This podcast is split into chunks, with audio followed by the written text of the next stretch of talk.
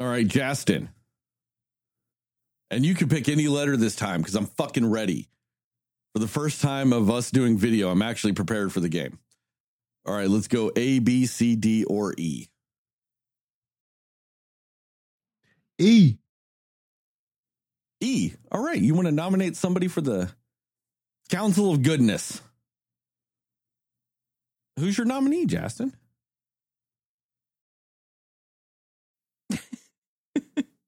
Did you forget Are what you E was? Object or not? Are you gonna object or not? Hmm. No, um, I think uh, actually somebody that you kind of mentioned in the conversation when we were talking about acting before we jumped on. But um is would there be a reason not to put Meryl Streep in this? I don't know of one. I can't think of one, right? Like so so I thought I would hit you guys with that. And we haven't had a nomination in a while. I can't think of any time or if there was something done where her character was called into question or anything like that. You know, most of the time when I hear news about her, it's movie stuff or just production stuff or just, you know, she's do, doing this or she's interviewing for this or that. It's it's always just, you know, general media Hollywood superstar stuff. But I mean, I'm I'm not saying she's a great person, but um, but somebody told me this, and this is why I think we should put her in.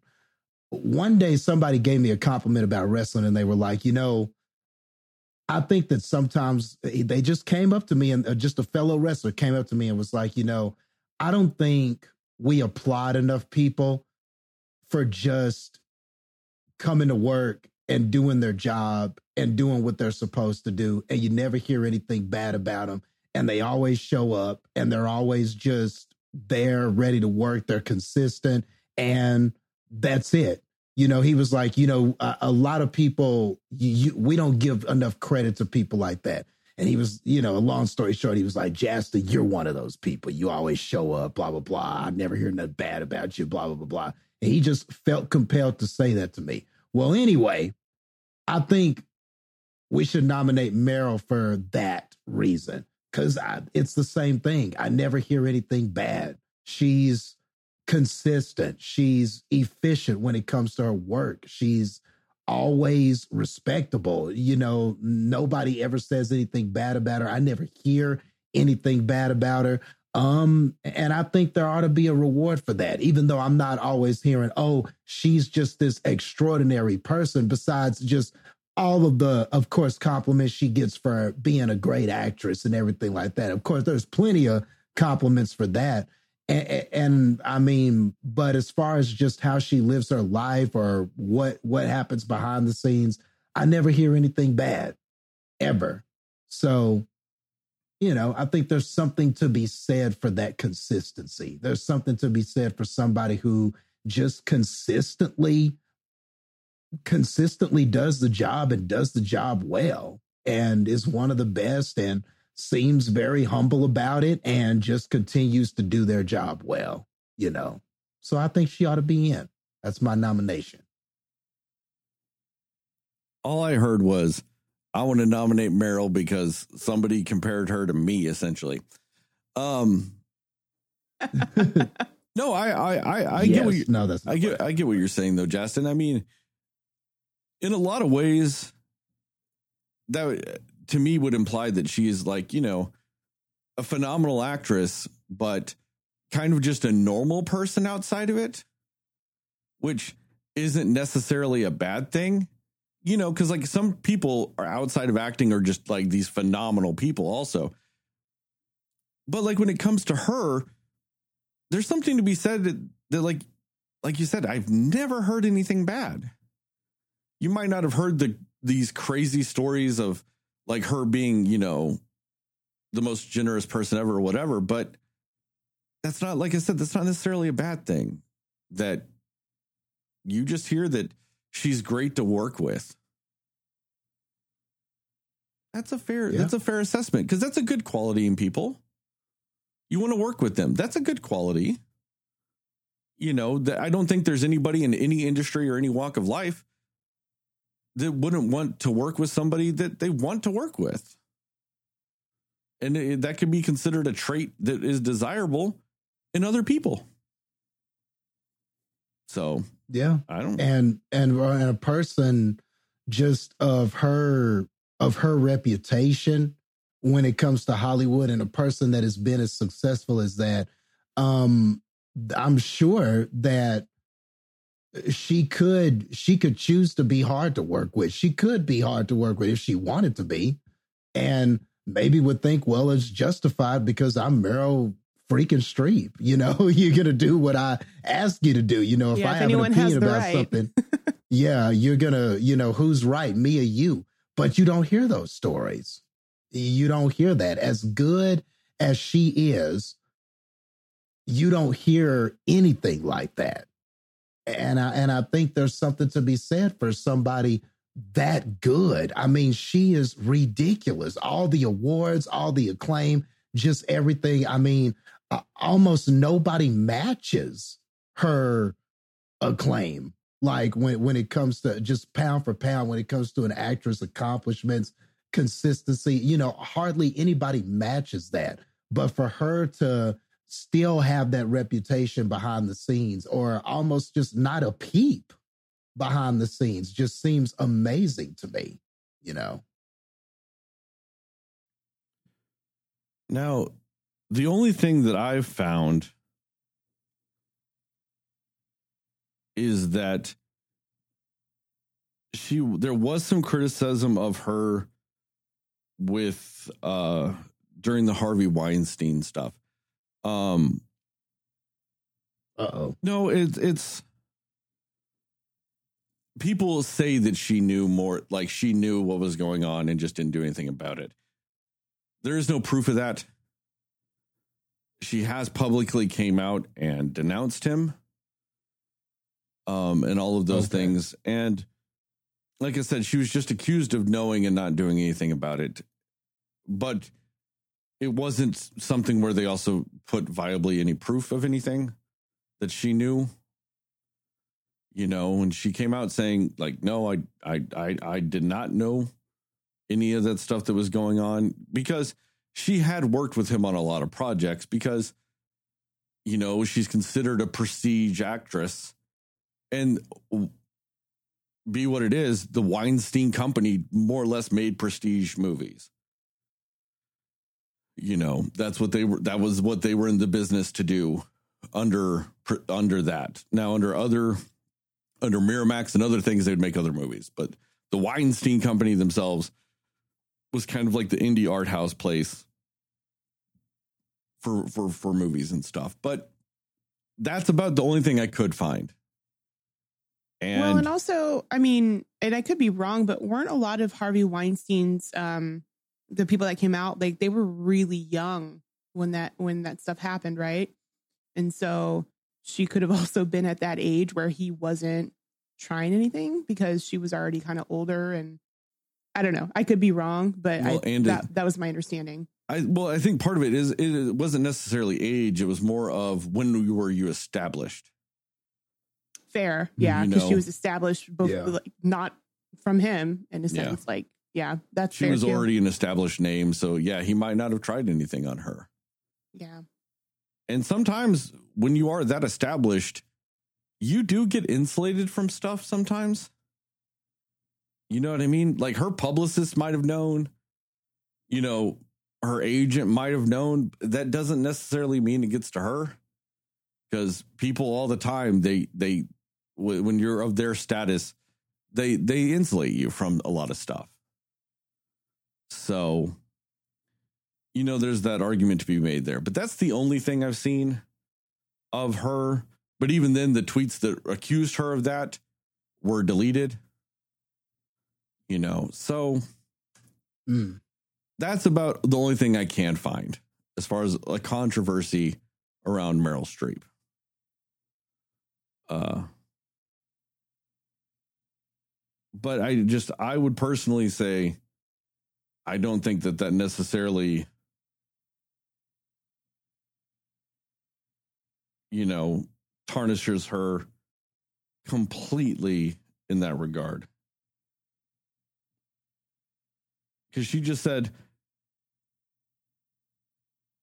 like, a lot of her stuff was, she honestly was more or less that she just did not know. You know what I mean?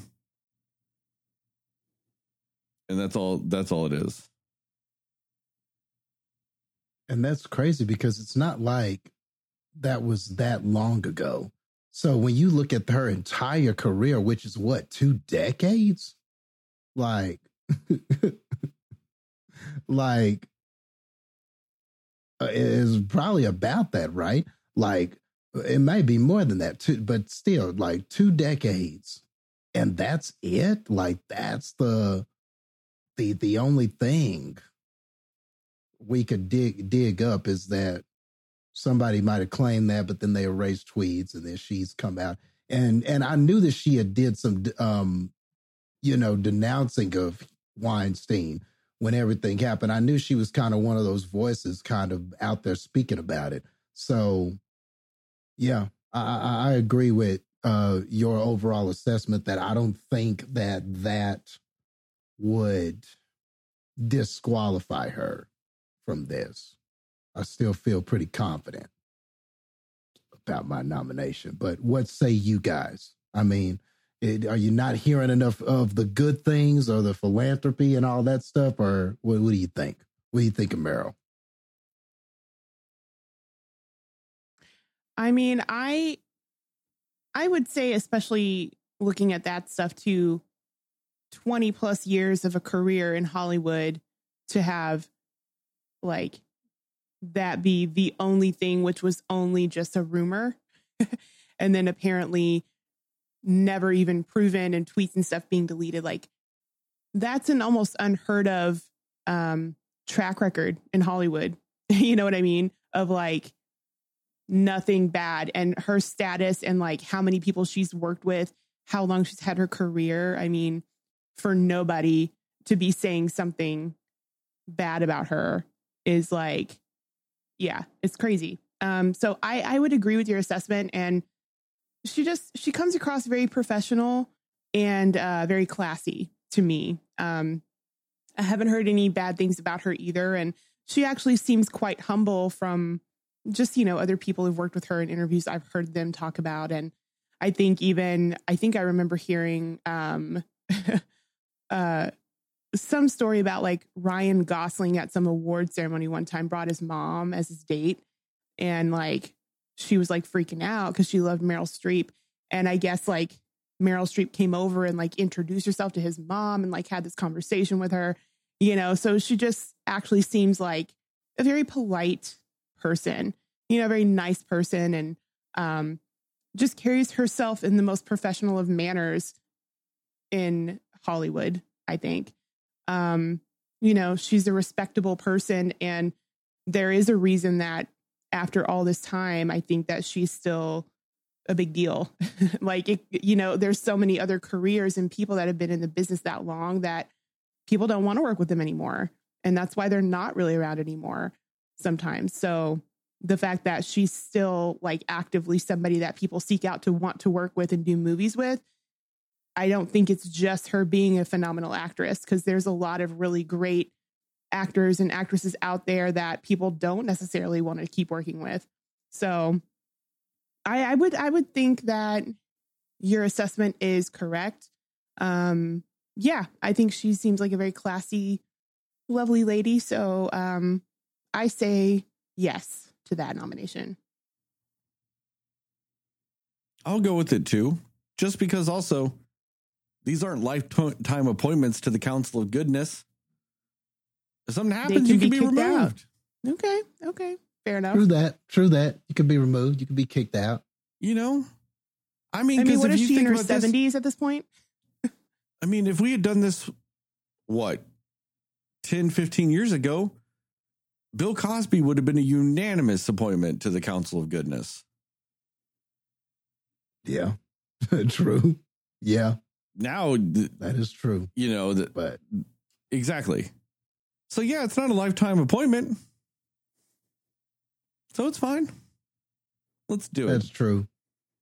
And with respect to just one thing that Heather said that made me think of that is, um, you know, you always hear that that saying, "Don't meet your heroes," because you know most of the time you're disappointed. But every story I've kind of heard about that with her has always been a good one. She's like that hero or heroine that you want to meet, that person that you look up to if you're an actor or an actress. Like the, every little story like that is a positive one. Oh, she was great to work with, or oh, I met her and I told her I was the biggest fan and she was so humble about it. And she blah, blah, blah, or she gave me advice, or she gave me her number and, you know, told me to call her and I, she would help me. You know, I've heard all kinds of stories like that, you know, when it comes to her. So, you know, maybe she is the exception to that don't meet your heroes rule. You know, she seems to be the hero you want to meet, you know. So, yeah, Yeah. forgot to say that, but you reminded me of it. But yeah, so I think that's fair. I think we can put her in the council for now. Like I said, 10 years from now, we might have to kick her out. Who knows? we could kick out any of the people we put in. Who knows? I'm keeping You a know? track of all of our members. I'm adding her in. All right. Nice. There you go, Justin. Done. Good pick. I do want to go over a couple other little things real quick, though, from some of the other things that if you had picked those. Um, Oh, sure, sure. No, no, no. And it's just because like there has been some crazy movie news this week. And I just want to talk about those real quick because I think those are uh, slightly more interesting than the movie we're going to talk about today. So might as well. uh, so apparently, they're officially done writing the Joker 2. Uh, what's it called?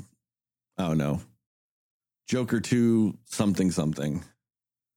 It's it's the the madness of tours, the shared madness essentially, but it's in French.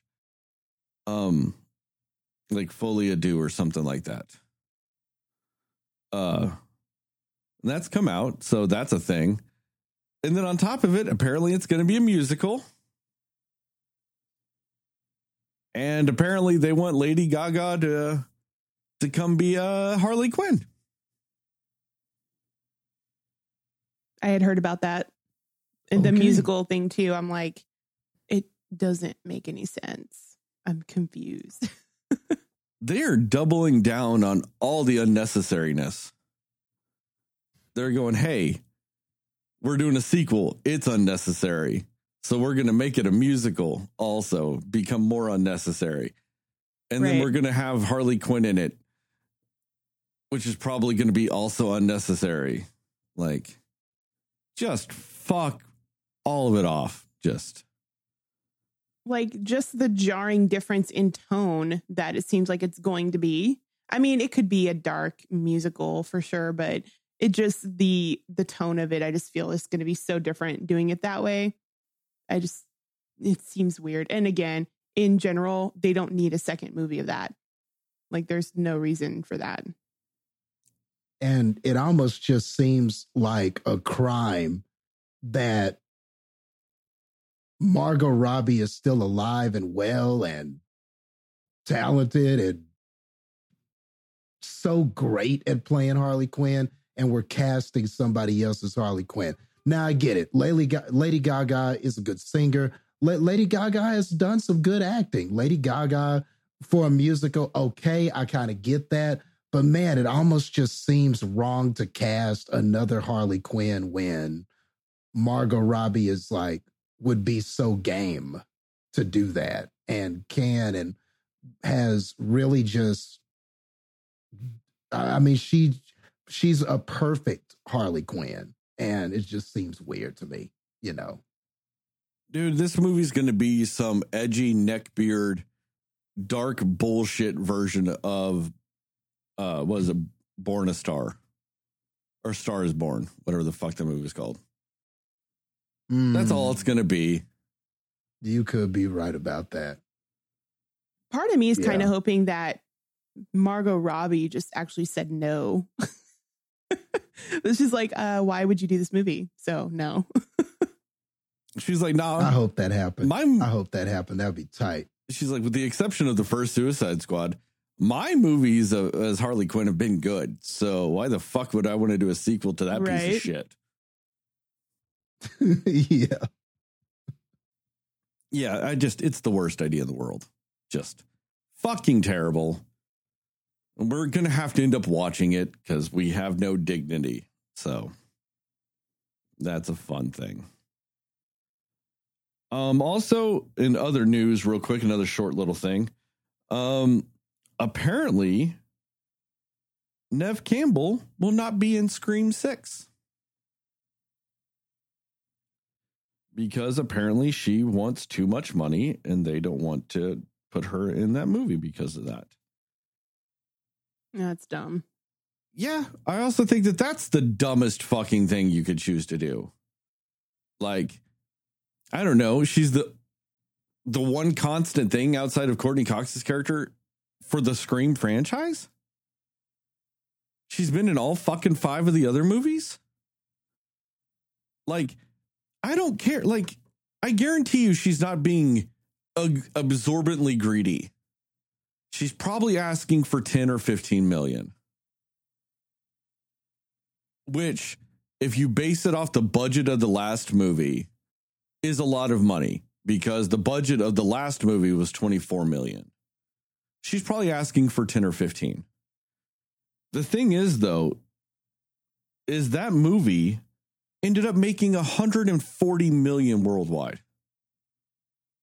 So if you double the budget or you, even do the extreme version of that which is 2.5 times the budget that would put it at what 48 60 million as your budget? Or you know you'd have to make over 60 to recuperate costs? It made 80 on top of that. Neve Campbell in a scream movie i think is easily worth 15 million.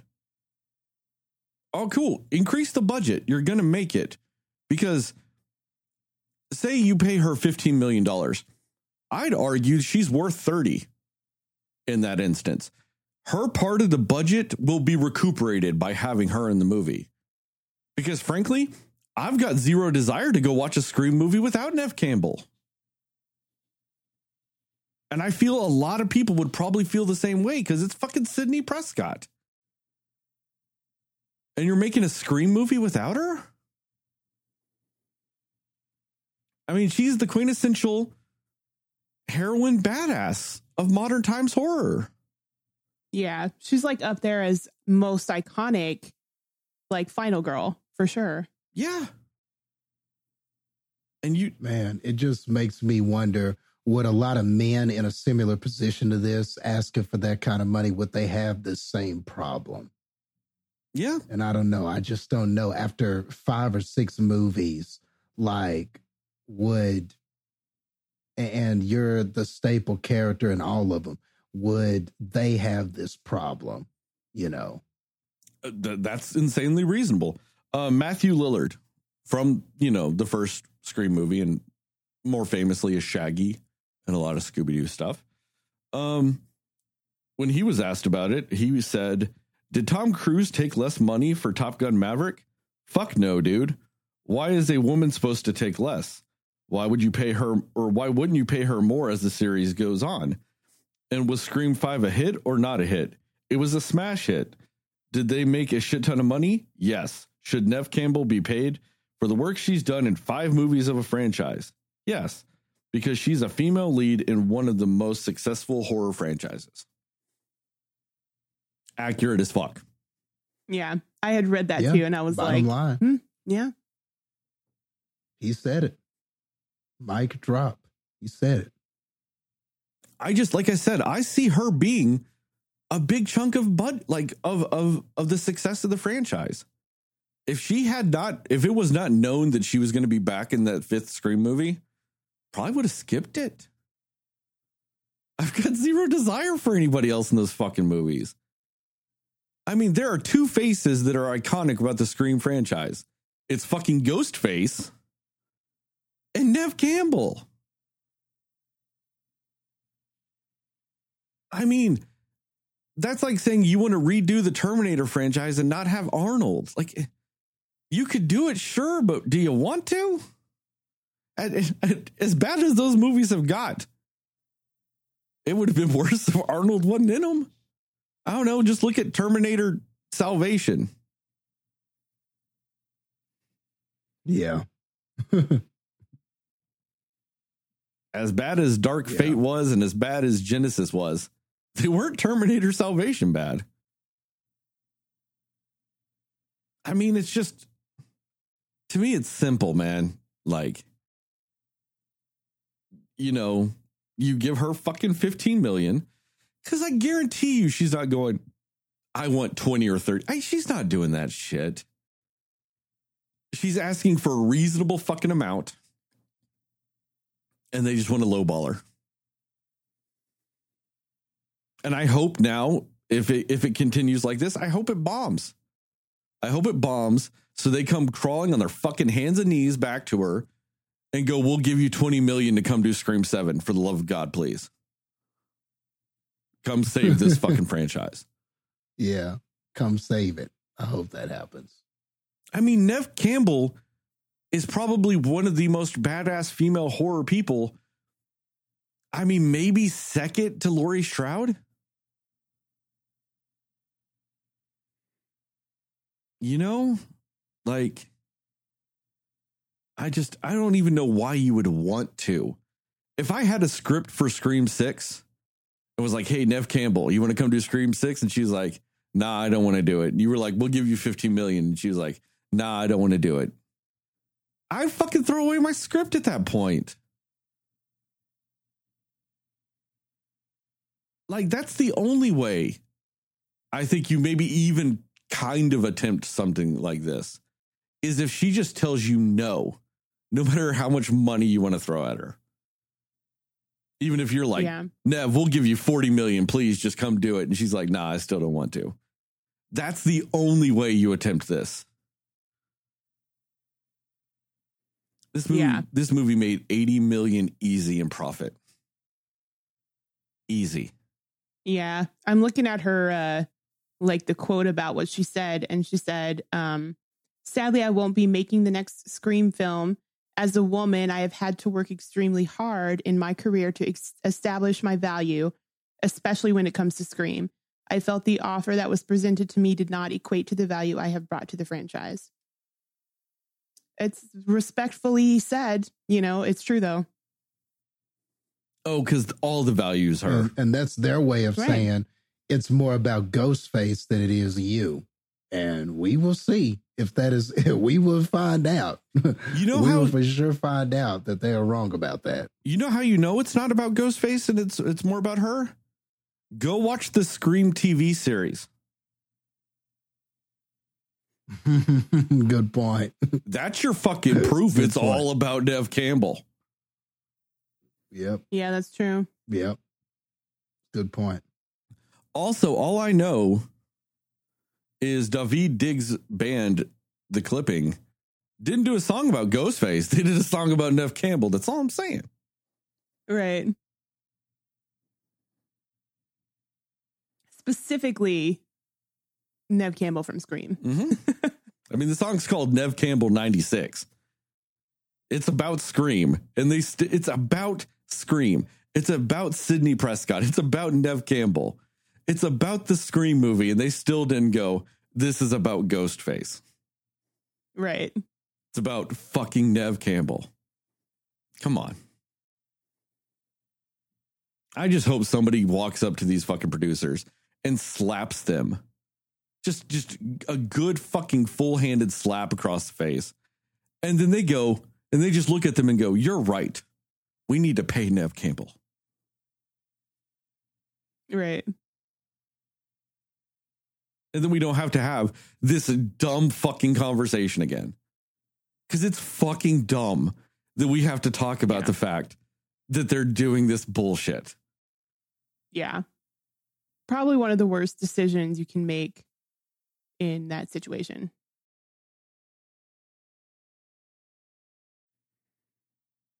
I mean, seriously, it, at this point, it's like, hey, we're making John Wick 5. And you're like, oh man, Keanu's coming back. And they go, no, we've got Scott Eastwood instead. Who the fuck seeing that? Get the fuck out of here. Man. I don't give a fuck if it's the same writer, same director, same everyone else. You lost Keanu, your franchise is over. Just call it a day. Yeah, don't even make it, just to be Yeah, honest. Don't even bother. Yeah, don't even attempt that. Wait 20 years and hope some other actor reaches his level and reboot Right. it then. Just don't even try now. It's that simple. Live in a crazy fucking world. Right. It's sad It that is that's really weird. one of the craziest fucking things I've heard this last week. They want to make a Scream movie without Neve Campbell. Out their goddamn minds. Anyway, Yeah, no, it's a little weird. no, those those were just the other two little things I wanted to talk about. If you chose C or D, it was going to be those.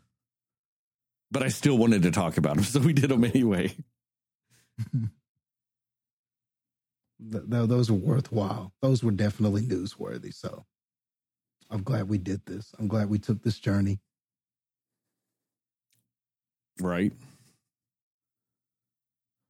But you guys ready to uh move on to the actual episode?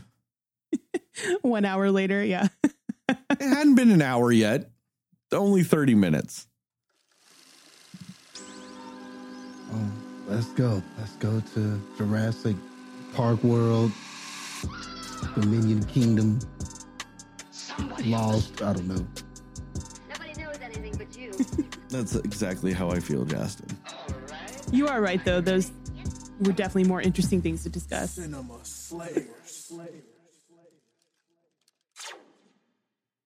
Hey, Cinefans, and welcome back to another episode of the Cinema Slayers podcast. I'm Sterling, and as always, I'm joined by Heather and Justin. And today we're going to talk about what we liked, didn't like, and everything in between with Jurassic World Dominion. Man, you sound so enthusiastic right now. Taking one for the team there, Sterling. I had to go for the same tone they used for the fucking movie.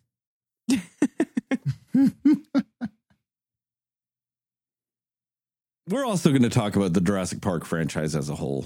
We haven't really talked about that on the podcast before. So we are going to talk about the other five Jurassic Park movies in a more in general way. Kind of like we did with Ghostbusters, kind of like what we've done a couple other things in the past too. You know, we'll talk about the Jurassic Park franchise as a whole first, and then we'll talk about Dominion. I think the perfect voice to talk about Dominion would be Eeyore's voice. Just Yep. Because otherwise you would have too much emotion and fuck this movie having any sort of emotion or depth or care for a beloved franchise or anything like that. God forbid this movie fucking try. Anyway. Uh I don't know. I guess Heather, what are your thoughts on on Jurassic Park the franchise? before we get into D- D- Dominion, the franchise, what are your thoughts on it? Spoilers for the other five movies. At Right. this point, fuck off. Like, especially the first one. If we're spoiling anything for the first Jurassic Park movie, it's your own fucking fault. Why are you even listening to this episode? yeah. Um, no, that's valid. But I okay, the franchise as a whole. Um you know, it it made me I would say for the most part I cared more about dinosaurs in those movies than I ever have at any other time. You know, um the first movie completely truly still holds up.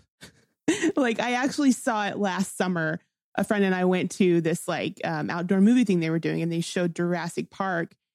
And I mean, it had been like a minute since I had seen it, and I was like, okay, sure. And then I was like, this is still so good. like, and I knew what was coming. I knew what to expect. And like, it actually started like raining in the middle of of the outdoor movie, so they had to move it inside. And I'm like, I'm still doing it. Like I still need to see this. Like I know what's going to happen and I still need to watch it. like it's still so good. That first movie is so classic, so good. Like you can watch it today and still be like, yeah, this movie is great. Um, I mean, obviously, that's there's not really going to be any comparison or competition, even really, with any of the other movies. But um, you know, I honestly didn't hate the second one. I mean, I think there's something about Jeff Goldblum's character and that in general that it just makes it fun to watch regardless. Um, and you know, it it was fine. It wasn't nearly what the first one was, and I think at the time, you're just you only have one other movie to compare it to, so you're like, what is this garbage compared to the first one? But looking back as a whole, it's really not that bad in my opinion. The third one, um, I think I was a little like, yeah, not older, older, but I was a little bit older when the third one came out, so I I think I like I don't know if I'd say cared more about the story. I, I think I just I followed the story better, I think, um, in the third one, just because I was older, you know, to be able to catch on a little bit more quickly with what was going on as far as the actual storyline. But it was it was okay. I didn't hate that one either. Like I don't really hate any of them. Uh, they're not all good, but I don't I don't think I'd say I hate any any of them. Um, but I will say the third, this third of the original set is definitely lower on the end for that one. Um, I think, and then yeah, um, what's the first Jurassic World? Just Jurassic World. Yeah, that one is super good. I would say that's probably the second best of all of them. Um, they they brought it back strong, and then it was unexpected because I even remember the hesitation when it came out of like, why are they doing this? Because it's going to really ruin it. because, like, how do you beat Jurassic Park? But they did a really good job. They really did. I enjoyed that movie. Um, they made it, uh, they did a good job of making it more modern and things like that. And they had a, a pretty entertaining and amusing story behind it. Um, so, yeah, I think that that one was really good. Um, then we get to Fallen Kingdom, and man, that's definitely on the lower end. It is not, it's not good. It's um, and you know they had like that small, um, small part when Dr. Malcolm was back, Jeff Goldblum, but it, it wasn't enough to make it me want to care more about that movie. Um, it was messy. I would say. It was messy. It was, it just chaotic, but not in a good way chaotic, not in a, we're watching dinosaurs fight and the tense moments of people versus dinosaurs. It wasn't that kind of chaotic. It was just storyline chaotic, in my opinion, on that one. Um, and then are we going into this new one or am I waiting on that? Yeah, wait on that one. Okay. So yeah, I will say um Mm, that gives it what five movies? I mean, I would say three, three of the five are, you know, well, two of them are solid, one of them is fine, and the other two are just not great. but um, again, I don't hate any of them, but I do think just the potential of what the franchise is, like, just I, I think they they created something really cool from it. So, um, but yeah, I, I think obviously you can't beat the original. Um, they made a really good effort and they were really close on the Jurassic World, but yeah, there it is a solid franchise. If I'm gonna rewatch one of them, it's gonna be Jurassic Park um, or Jurassic World. But yeah, overall, I am a I wouldn't say super fan of the franchise, but I will not I will not say bad things about the franchise. I'll say that much. What about you, Justin? Uh, yeah. So for me, I mean, a, a, lot of those things that Heather said, I'm pretty much in the same camp. Um, the the the first Jurassic Park movie, just to me is unquestionably it's a classic. Like whether you're talking about the theme of Jurassic Park is, is, a memorable theme. When you hear that, you just you recognize that it's like one of I would say I would probably argue that's one of the most recognizable themes in cinema. Like you hear that, you know what that is. Like you just know you you you know exactly what that is when you hear that. Um, like the the movie, especially just being a kid growing up, like you know what what kid didn't like dinosaurs or have just some sort of you know, at least fascination with them or learned about them, that they were interesting to learn about. They just look so cool and everything like that.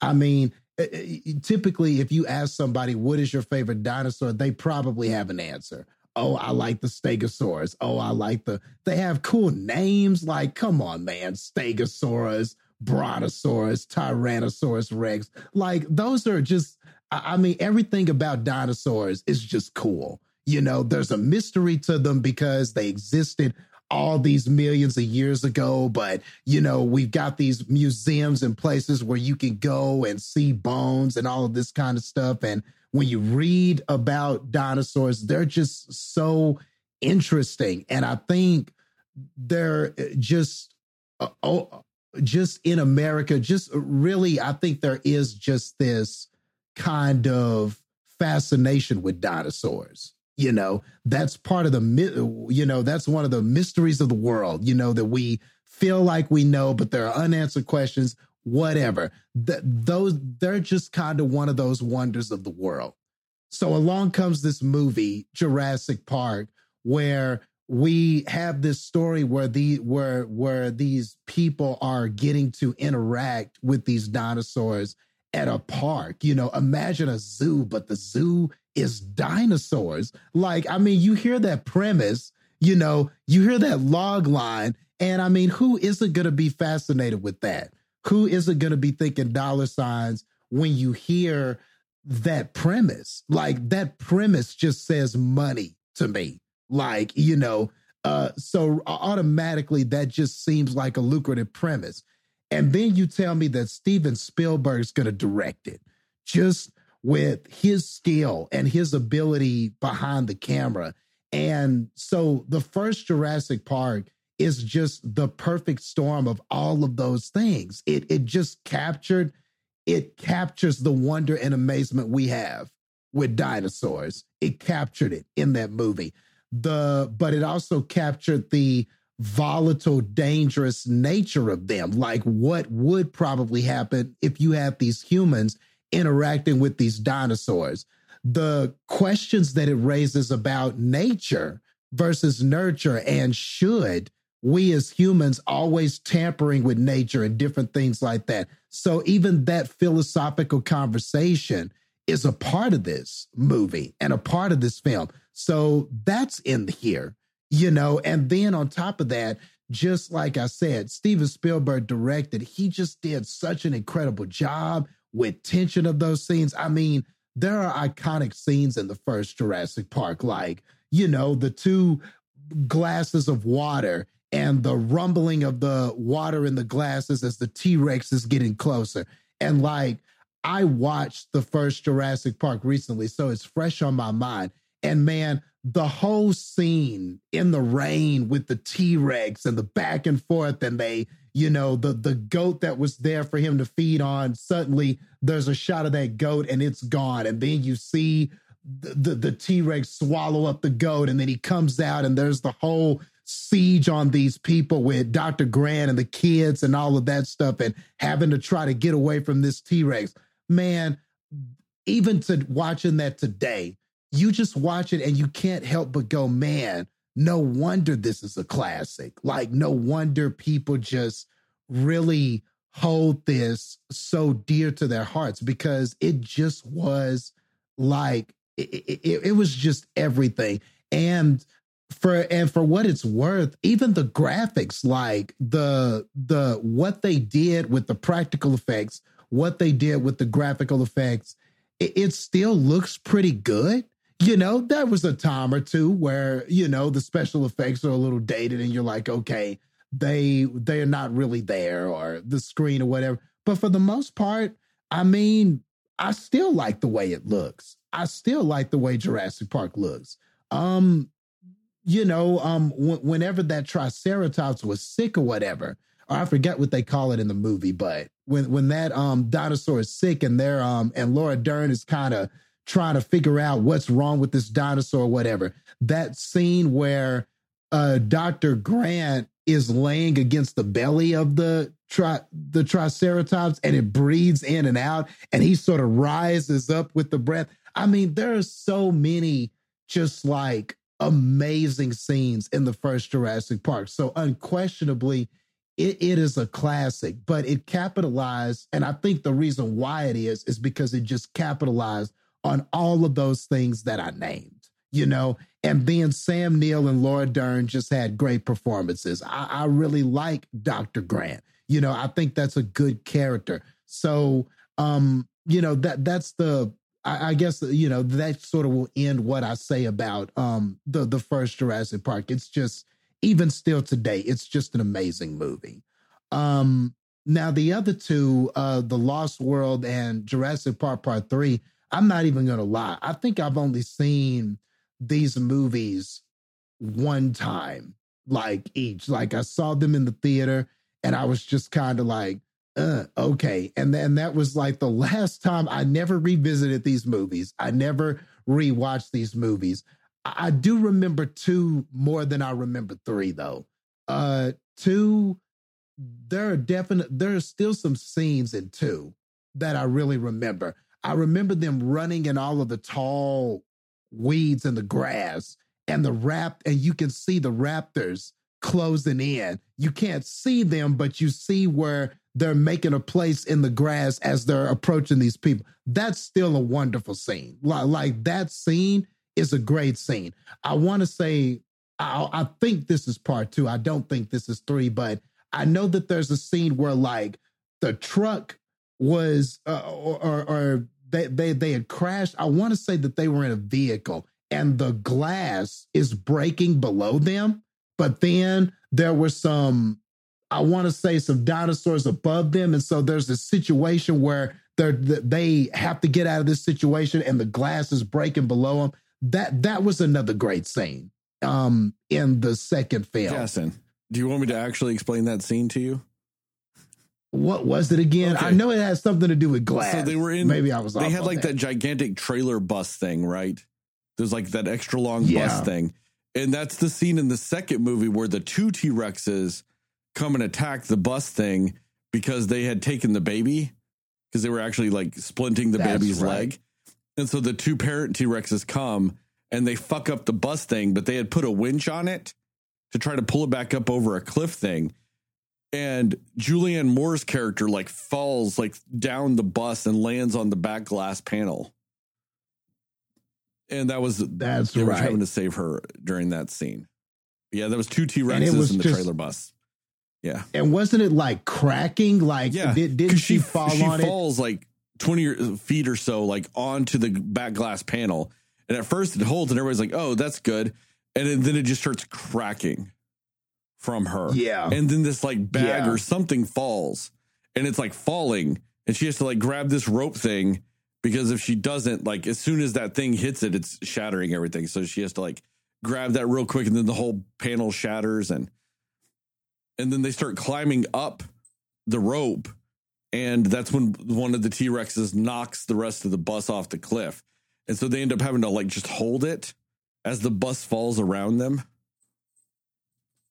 so Yeah, that's right. Yes. Okay. Now it's now it's coming back to I've me. seen it's been so long, so but I just times. remember somebody falling, and I remember that scene.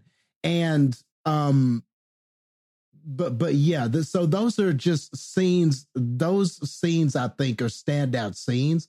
But again, I think that when I think about this franchise overall, and I'll get to more of the world movies and stuff, but uh, unfortunately, this franchise to me is just kind of guilty of kind of using a lot of the same techniques over and over again. I think that that might be the biggest detriment to this series of movies.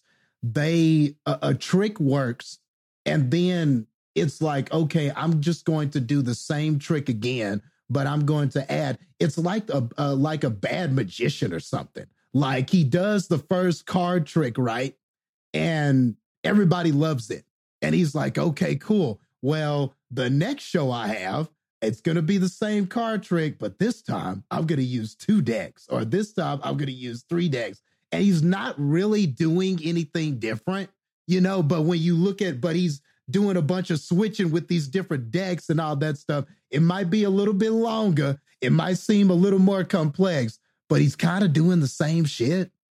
That's kind of the problem with this series of movies. That's a really good way to put it. essentially because as he was talking about that scene and i and and you know i like the scene um in the lost world but as he was talking about the scene i was thinking about the scene in the first jurassic park and that scene is kind of a repeat of that scene where you know they dr grant has got the rope and you know the little boy is um or, the daughter is the little girl was hanging on to him and then they're kind of draped over uh the the T-Rex pit where it was and then all of a sudden that car starts falling and Grant has to swing over to the other rope cable to move out of the way of the car. And now I'm looking at now I'm thinking about Lost World and then we kind of did that again. But this time it was a bus and it was just a little more extravagant you know more cards in the deck but we're kind of doing the same trick and if you think about these movies, that theme kind of repeats. You know what I mean? Even just almost like down to the formula. You know, we see harmless dinosaurs early in the film, and then we kind of move to the more harmful ones midway through the film and late in the film. We kind of say those things. The oddly enough, the T Rex finale is kind of a thing now. Like most of the movies, something happens and the T Rex is either in a fight or has to have a scene or something like that. And you know that that T Rex is going to do something cool and he's going to roar. And that's how this thing is going to end. We we got to end it with the T Rex roaring or doing something cool. Like and when you think about all these movies, that is a common theme, like just over and over. We're kind of doing what the first movie did, but we're switching stuff here. We're adding characters here. We're adding things to the deck, but we're kind of doing the same magic trick. Uh, and so that's sort of how I feel. But I will say this about Jurassic World. I do agree with Heather. Jurassic Jurassic Park and Jurassic World are like to me pound for pound the two best movies in this. Um, and I think it, it, to to kind of stay within the theme of my analogy, Jurassic World redid the trick the best. like I don't know, maybe this magician was better dressed. Maybe he had a little bit uh his gadgets and whatnot were um he had sparklers and he had some fireworks in his show and stuff like that. He added a couple of things that maybe those other magicians that kept doing the same trick did you know they didn't have those little gadgets with them. So even though I know it's the same card trick, I'm like, eh, well, you know, I liked it. He had enough, he did enough extra for me. He was enthusiastic. I like the way he was dressed. I don't know, but I don't know. It was the same card trick, but you know what? I liked it this time. I was feeling it. That's how I feel about Jurassic World. It just brought back a lot of those similar feelings from the first movie. It captured that, it recaptured that wonderment and excitement of just going to the park and seeing the dinosaurs and stuff like that. But they used some good modern tools. It, it, it was a little more, it was better modernized. It was a little meta. You know, I like the character, the um the tech guy that was wearing the Jurassic Park shirt um in Jurassic World, and he was talking about, you know, any any then that meta line he had, you know, uh, you know, back then it was just about dinosaurs. You know, it wasn't about all these genetically enhanced T Rexes and this, that, and the other.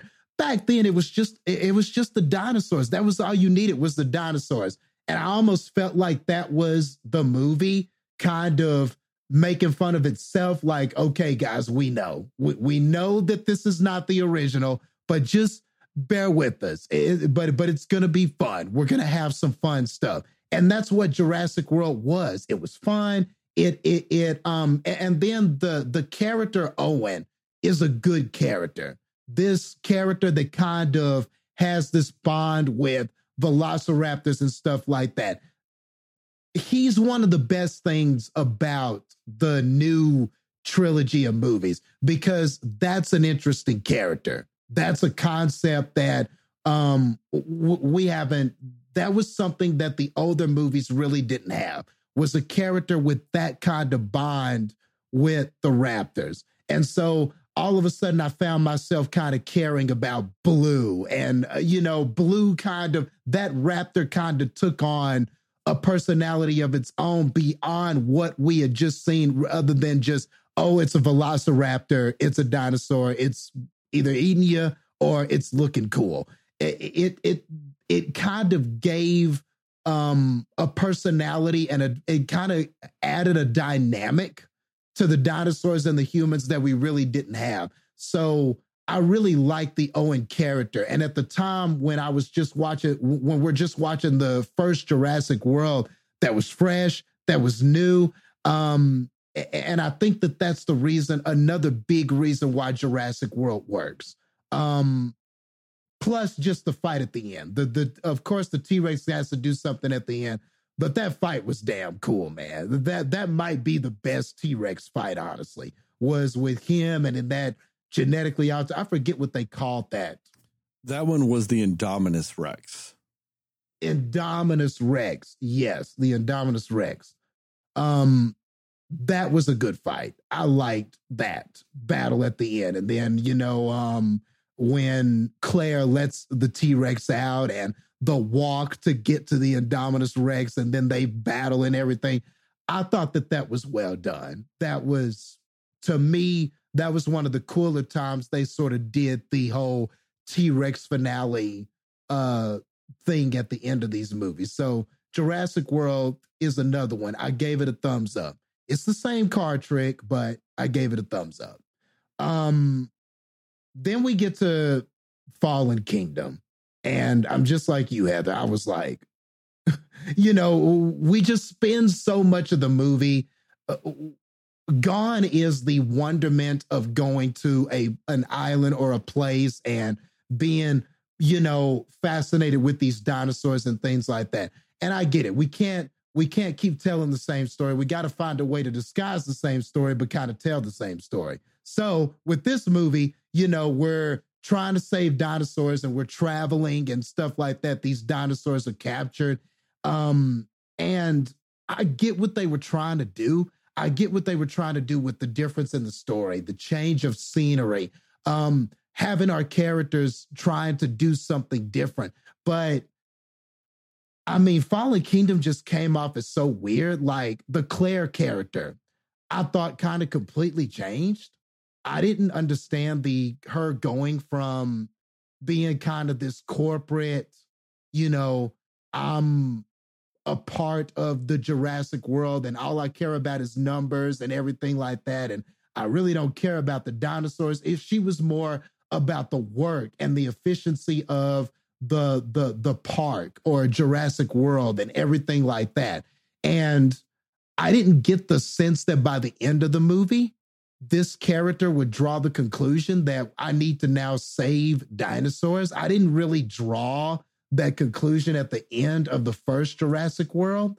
So I just found it kind of weird that she was just sort of this activist, like, oh, we have to save them now. I, if anything, you saw him kill all these people and all this stuff. I, I would just think that you would learn the lesson that they're dangerous and they are nothing to play with, and I need to get away. I just need to find a better job, a job that's not going to be jeff- jeopardizing my nephews and stuff like that. So I don't know. I didn't make the correlation in Fallen Kingdom when she was like, "Oh, I just care so much about these dinosaurs now. I'm willing to put my life on the line." I thought that was a jump, you know, movie to movie. I didn't feel that they justified that jump for that character. So Claire is a, a problem I had in the film. And then there are just, and I won't talk too long about Fallen Kingdom. But then there are just other things like there's a clone child, and I, I'm and I won't get into Dominion, but especially after watching Dominion, I still don't understand the significance of this clone child. I think that the whole story could have played out, and this child didn't have to be a clone. Um, the and all of that stuff. I just didn't understand what that setup was in the Fallen Kingdom movie. Um, and and then it just it just felt devoid of like a lot of the fun things that makes Jurassic Park fun. I, I just don't think it had that. Like the auction was weird with all these people trying to buy dinosaurs. And those dinosaurs were severely underpriced. Like Raptor going for 10 million. 10 million dollars for a Raptor? That's it? Like th- that didn't even seem they didn't even seem priced right. Or like, or like a hundred thousand dollars, like the bidding starts at 10 million. Or then I think the highest one of them got was like what two or 300, 300 million. That seems super low for like a dinosaur, a dinosaur. So I didn't even like agree with that. And then the whole fight in front of the auction members was weird. I don't know. That movie was strange, bro. Like, uh, needless to say, I didn't like it. Um, and then of course we got Dominion. So coming out of that, the the last thing I'll say on it. So coming out of Fallen Kingdom, didn't really like it, and I was like, well, that was pretty bad. No way that Dominion can be worse than this. That was sort of how I left how I left that movie. I was like, you know what? There's no way that Dominion's not going to be eh, that, that Dominion can be worse than this. It, they're bringing back a lot of the original characters. Dr. Grant is coming back. Laura Dern is coming back. You know, they're going to have all of the, we're going to see all these characters get to interact with each other. The old and the new are all going to come together and interact in Dominion. So there's no way it can be worse, right? And that's sort of how I left uh the Fallen Kingdom, and I'll leave it at that.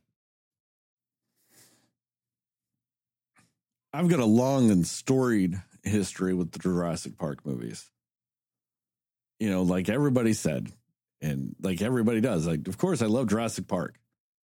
We all love Jurassic Park. Like, it's it's it's an instant movie classic. It just as soon as that movie came out, it was instantly in like the top whatever movies that you ever need to watch in your life ever. And it still is. It still is. I literally finished watching that movie before we jumped on this call to do this episode. It is still up there. It still holds up. Still a classic. But, you know, when it comes down to it, though, I mean, I that's I mean that's what I'll say about that. It's just that movie holds up. It still does. Still fantastic. When you start looking at some of this other stuff, though, when you go into Jurassic World Lost World or Jurassic Park Lost World, I really, really enjoyed that movie too, up until the end. I don't like the end of that movie. I don't. I don't like the whole T Rex pulling a Godzilla running around. I think it was San Diego. I don't like it, but I loved the rest of the movie. I do kind of agree with Justin. Yeah. Does it play some of the same tricks as the first movie, but just a little bit on a grander scale? Yeah. You know, instead of one T Rex destroying a car, it's two T Rexes destroying a trailer bus off a cliff. But you know what? I still liked it. You know, uh, there's another scene to me that's super iconic that Justin may have forgotten about, but there's a scene where they all run under a a, a waterfall, and the T Rex is hunting them, and the T Rex can't find them completely, but it sticks its snout under there and it starts licking, like to find people and stuff. I was like, that's oh, super Oh, yeah. cool scene. Even Oh, this yeah. utterly ridiculous scene where Jeff Goldblum's daughter gymnastic kicks a velociraptor through a window into some spikes below. You know what? Fuck it. I loved it. It's fantastic. You know, Why though? because they kicked her off the gymnastics team, Justin. Come on. Loved it. Loved that scene though. Redemption. Because it's it's it's one of those weird scenes where it's like just the, a human getting one up on a dinosaur. So it's like that cool of like a little a little cool concept. You know, super loved it. And then you know T Rex running around the town, and I'm like, oh my god, this is dumb. Um, I used to hate Jurassic World three. I've I've drastically softened on Jurassic World three because at the time it was obviously the worst of the three. You know, big dip in quality and all kinds of stuff. But that's just because I didn't realize how bad a Jurassic Park movie could get. And then you go back and you watch it and you're like, no, it kind of understood the assignment. You just want to see some dinosaurs and some people and some di- death, and you want to see that shit. Okay, cool. It, it gives you that. You know, so I'm like, okay, it, you know, way better than some of the other ones. Um, I'm kind of like you guys don't. I do. I do think Jurassic World's fantastic. You know, and I I agree, Justin. I like I like a lot of the meta ness of it. When they're like, oh, dinosaurs aren't cool enough anymore, we have to up the stakes. You know, and everybody that deals with dinosaurs like actually deals with them is like, no, dinosaurs. You know, I so I like the meta ness of some of that too. I I agree. I com- completely think it's fantastic when it comes to that.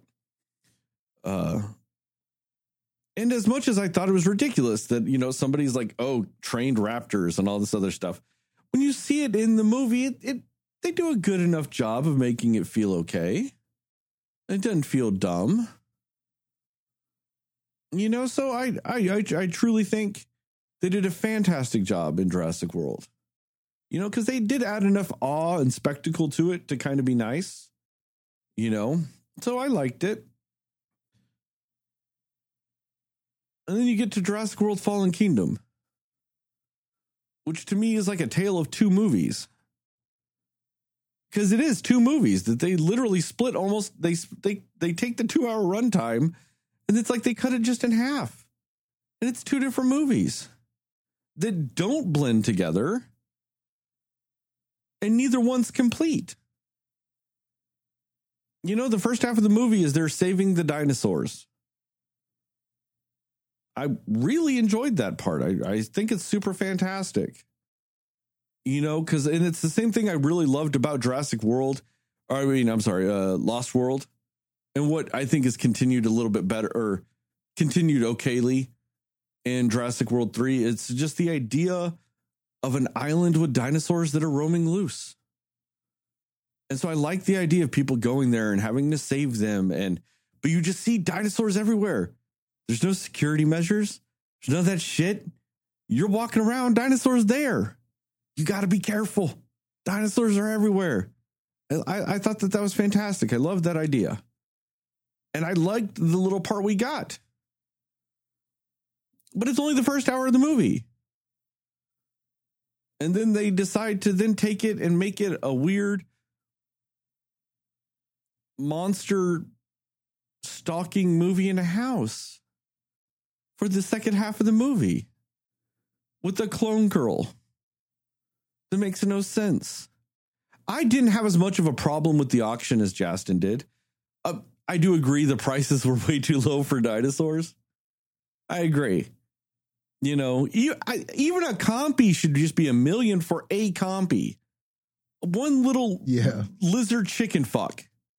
That's still a cool meal, right? Like cool meal right there for just one Yeah. of the little chicken fuckers. Like, I mean, easily. Triceratops on its worst day, 75 mil. Like, a Triceratops missing a horn is still 60. Like, because it's a fucking Triceratops. Yeah. You know, like it's it's fucking bonkers what they were doing in that. You know, but I I, I think that that movie just didn't know what it wanted to do. It was two different movies. It didn't blend them together, and I think a lot of the problems in that movie led to a lot of the problems in in this one because of the bullshit of the clone girl. Because they had to shoehorn that more into the next fucking movie which means to me they didn't learn the lessons that Jurassic World completely commented on, which was fuck all this other shit. It really is about the dinosaurs. And then literally the next movie, they went, man, you remember when we said that in the last movie? We're like, yeah. We're like, we can't wait to see more of that shit. And they went, we lied. you get half a movie of that. The rest of this is back to the genetically altered and genetic sci-fi bullshit that we were making fun of in the first movie. And they did the entire second half of the movie that. And then a slight spoiler for this movie. And then they went, you know what? The next one's going to be all that. Fuck everything about the other six. It's all that now. Man, this franchise just lost its goddamn mind. And so I like, you know, I love the first one. I really like the second one for like, with the exception of like the last 20 minutes. I'm pretty okay with the third one at this point. Really like Jurassic World. And I am just genuinely disgusted in the last two. And now, one thing I will bring up that neither one of you brought up, which just shows how much of these I've fucking watched and how many times I've watched them. You were talking about doing the same things over and over again and all this other stuff. Why did nobody comment that every one of these movies has to have a climactic scene in just monsoon rain conditions? Yep, that's true. Every There- single one of them does it. There's another trick in the bag. Every single one of them has that. Just That is true. monsoon rain conditions, we has to have a scene. Come on. Because it doesn't matter where they're at. I kind of get it in Costa Rica. You know, that's that rainforest type of climate. I kind of get it. But then, spoiler alert for the last one, they're in fucking Italy, raining. Just a monsoon storm in the middle of Italy. Just fuck just so much rain. So much rain.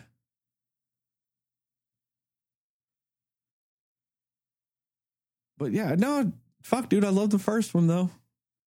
And it still looks good. It looks good.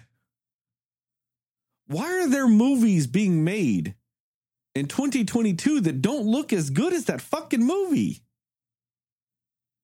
Because it looks Yeah. good. After all this time, when did that movie come out? In the 92? 93. 93, yeah. Yeah, 93. Man. That that's so many years ago and it's still Almost 30. great. That's crazy. Yeah. There are movies 2 years ago that that, that look terrible now. 3 years ago that look terrible now. It's crazy.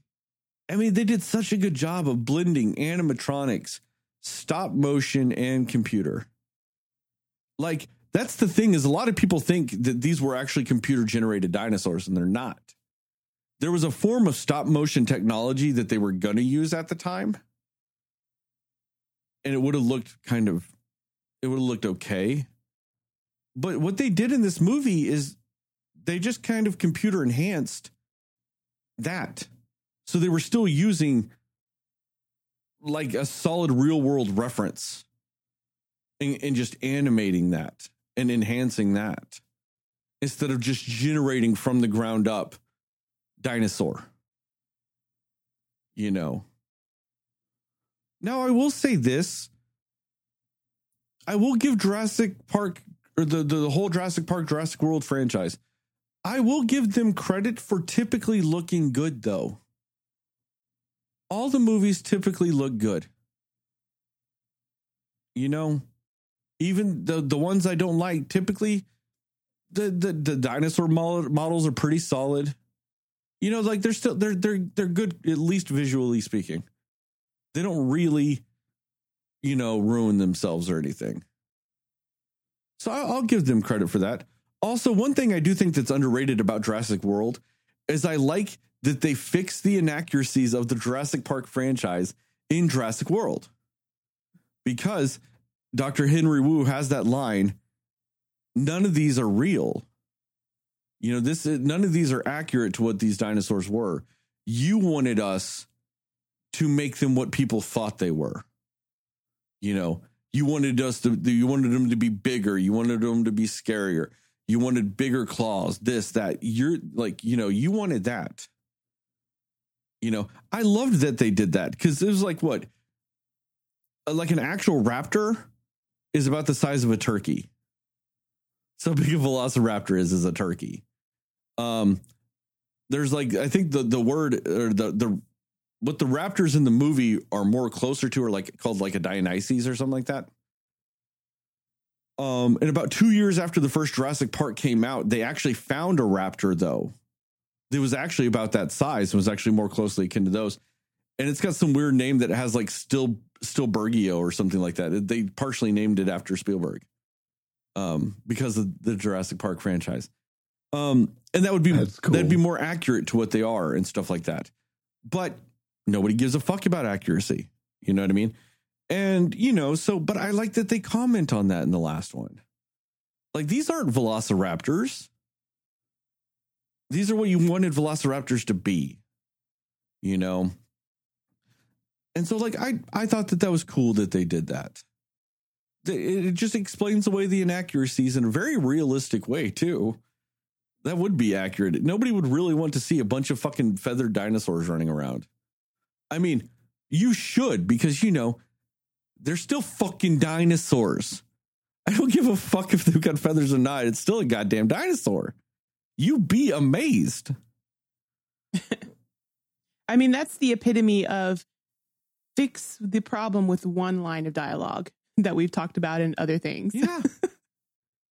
and uh, it, it was just smart that they did that. You know what I mean? Just smart that they had the wherewithal to even do that. Like I said, fixes so many problems. And some of it was that they just genuinely didn't know some of the stuff back then. You know what I mean? Like the Brachiosaurus isn't a real thing. Like it's actually a different dinosaur that they mix some parts up with. You know, little things like that. So, but you know, super cool that they, you know, that they had the wherewithal to change that. So, you know, like I said, I've seen these movies a ton, tons and tons of times, and weirdly enough, the only one I've seen twice is Fallen Kingdom. Every other one of these I've seen easily, probably twenty plus times. Because Jurassic Park movies are just they're fun background movies for me, or they're just fun. I want to feel good movies. Like there's just something about that first Jurassic Park where I'm like, I just want to feel good again. You know, you want to like, and it's weird that watching a di- dinosaurs murder a bunch of people makes me feel good. But it just it, like to me, that's the movie that reminds me of simpler times. And you know, You know. what it is? Like that is also like the definition of like just movie magic for me. You know what I mean? Yeah. But like, I just sometimes I want to feel like a seven year old and have no responsibilities or care in the world. So I want to watch some Jurassic Park. You know? And, th- and th- it still does it. Yep. hmm The only reason why I have any sort of energy right now is because I watched Jurassic Park before we started recording. Other than that, I probably should have ate myself into a coma because the amount of food I ate before we recorded also was absurd. I ate like Dwayne the Rock Johnson on a cheat day. Oh man. I I don't know why. I felt I felt frivolous tonight. So I ordered I ordered Outback for delivery. Dude, I got me 11 ounce sirloin. I had a fucking full thing of mashed potatoes. I got a side of their Tasmanian chili because it's a new. I wanted to try it. It's all right. It's all right. had me some Tasmanian chili. But then I so I ate all that, but I also ate the whole loaf of bread by myself and a whole bloomin' onion by myself. God, That is so impressive, man. that boy feasted. I did. It might have been. it might have been a you know, um, just overeating because to feel good because of after Dominion. Like how close was how close was this to after you saw Dominion? Oh, I saw Dominion like five days ago. Okay, so yeah, so yeah, you needed the food. Well, but I watched Fallen Kingdom again four days ago. That might be more accurate as to why I Yeah, feel yeah. about. I watched Fallen Kingdom four days ago. Still reeling from that one. Especially when you know it's going to be bad. Like when you watched Fallen Kingdom, you didn't know yet. You hadn't seen it yet. So you watched Fallen. Kingdom and then Dominion back to back, like in back to back days or whatever, right? Like really close proximity to each other. Yeah, So you went into those not knowing. I watched Dominion and then went, man, I should probably watch Fallen Kingdom again, I guess. And then went and watched it the next day, knowing full and damn well what it was. It hits a little harder that way. Like it's just that much, like just a little bit worse when you know it's that piece of shit that you're about to watch and then you watch it. I like the idea that you were just like, I'm about to watch an epic movie tonight, and I just want a feast of goodness with it. I did. I was just craving a fucking steak. I just wanted a steak. And so, and then I was like, well, if I'm going to eat a steak, I need some deep fried onions. So I ate those. like you do, of course. Naturally, the perfect side to a steak, Right. deep fried onions. So good. And they and they cared so little about when they put it in the container. There was like a pool of grease at the bottom of my fucking os- or my bloomin' onion because they didn't drain it right before they put it in the to go can- container. They just went straight in. Oh, it was so good. just that extra cholesterol, man.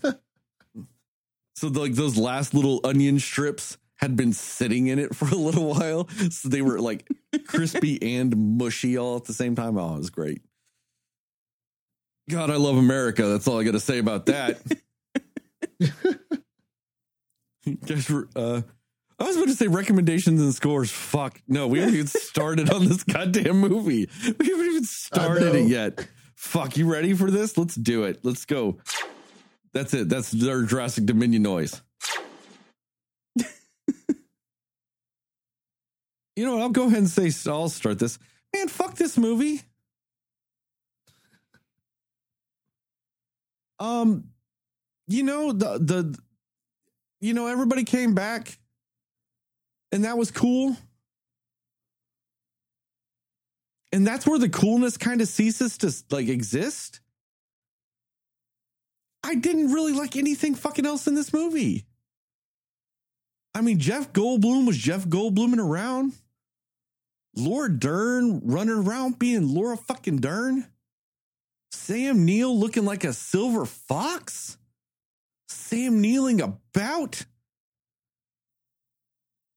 You know, and then the other people, you know, Chris Pratt was in it, Dallas Brian Howard, they she was in it, whatever. They were they're fine. But after Fallen Kingdom, I really didn't give a fuck if they came back to a movie or not. But they did. Yeah, and that kind of ceases to be the coolness of this movie. Everything about this movie outside of that is either in the trailers or just rehashing other bullshit. That's it. It's in the trailers or rehashing. They did not try for a single goddamn new idea in this movie at all.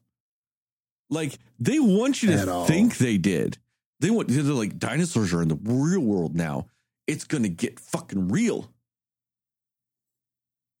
No, it really didn't.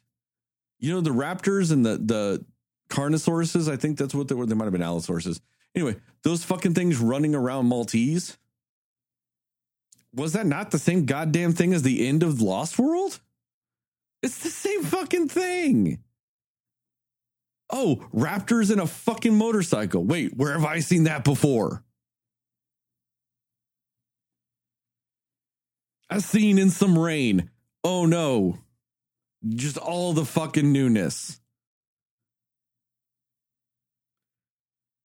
The what I think the coolest scene in the movie they give away in the trailer and it's also in the first fucking 15 30 seconds of the movie.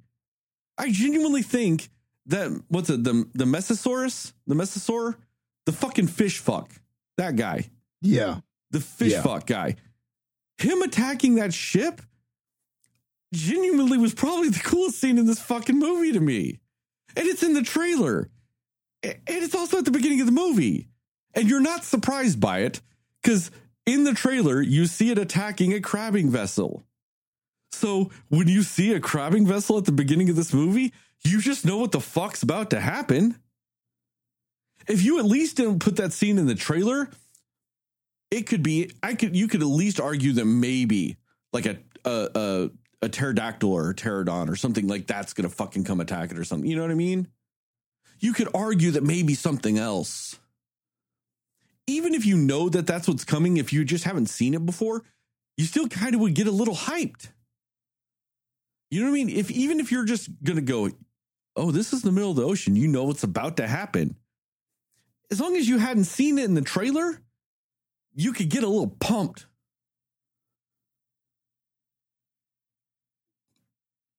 You just can't. And like it's not even a spoiler. It's the first 30 seconds and it's the trailer. And that's the sad thing.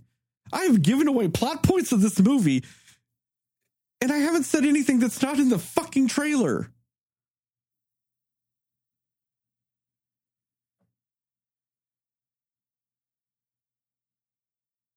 That's it. Justin, go.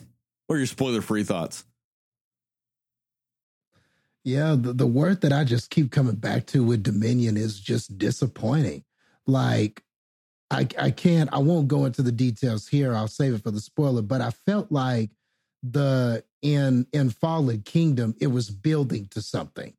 And by the end of Fallen Kingdom, my expectation was when I saw what happened and the the, the dinosaurs are running free in the city, in, in the city where we were. Weren't we in like what California or something? Where were we? I don't Arizona. No, there were trees.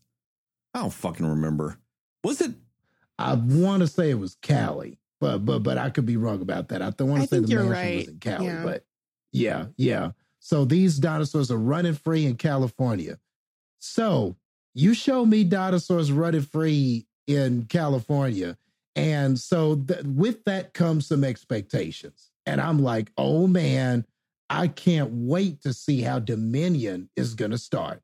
I can't wait to see what they do with this premise of these dinosaurs just running amok in the city and all of this kind of stuff. And all you're bringing back all the original cast. Oh man, it, it, it- I just my my imagination, and I guess that's why that's the double-edged sword of my imagination and my ambition sometimes because sometimes I would just overhype the up an upcoming film in my head. I'll have all these possibilities and things in my head, like, oh man, surely some of those things will happen. And then unfortunately, it was just kind of what Sterling said. Just it's you know, I got to the show and it was just that same damn magician, man. You know, being like, okay, man, here's this card trick. Let's do it again. But I got six decks this time, and I'm like, man, dude, nah, man, I'm leaving, man. And he's like, wait, you don't want to see the whole, you don't, you don't want to see the trick again? You already paid. And I'm like, okay, well, I guess I'll stay and watch the trick one more time. You know, Northern California. You were you were right. It Okay. Northern California is where Lockwood Manor is supposed to be. Okay, cool, perfect.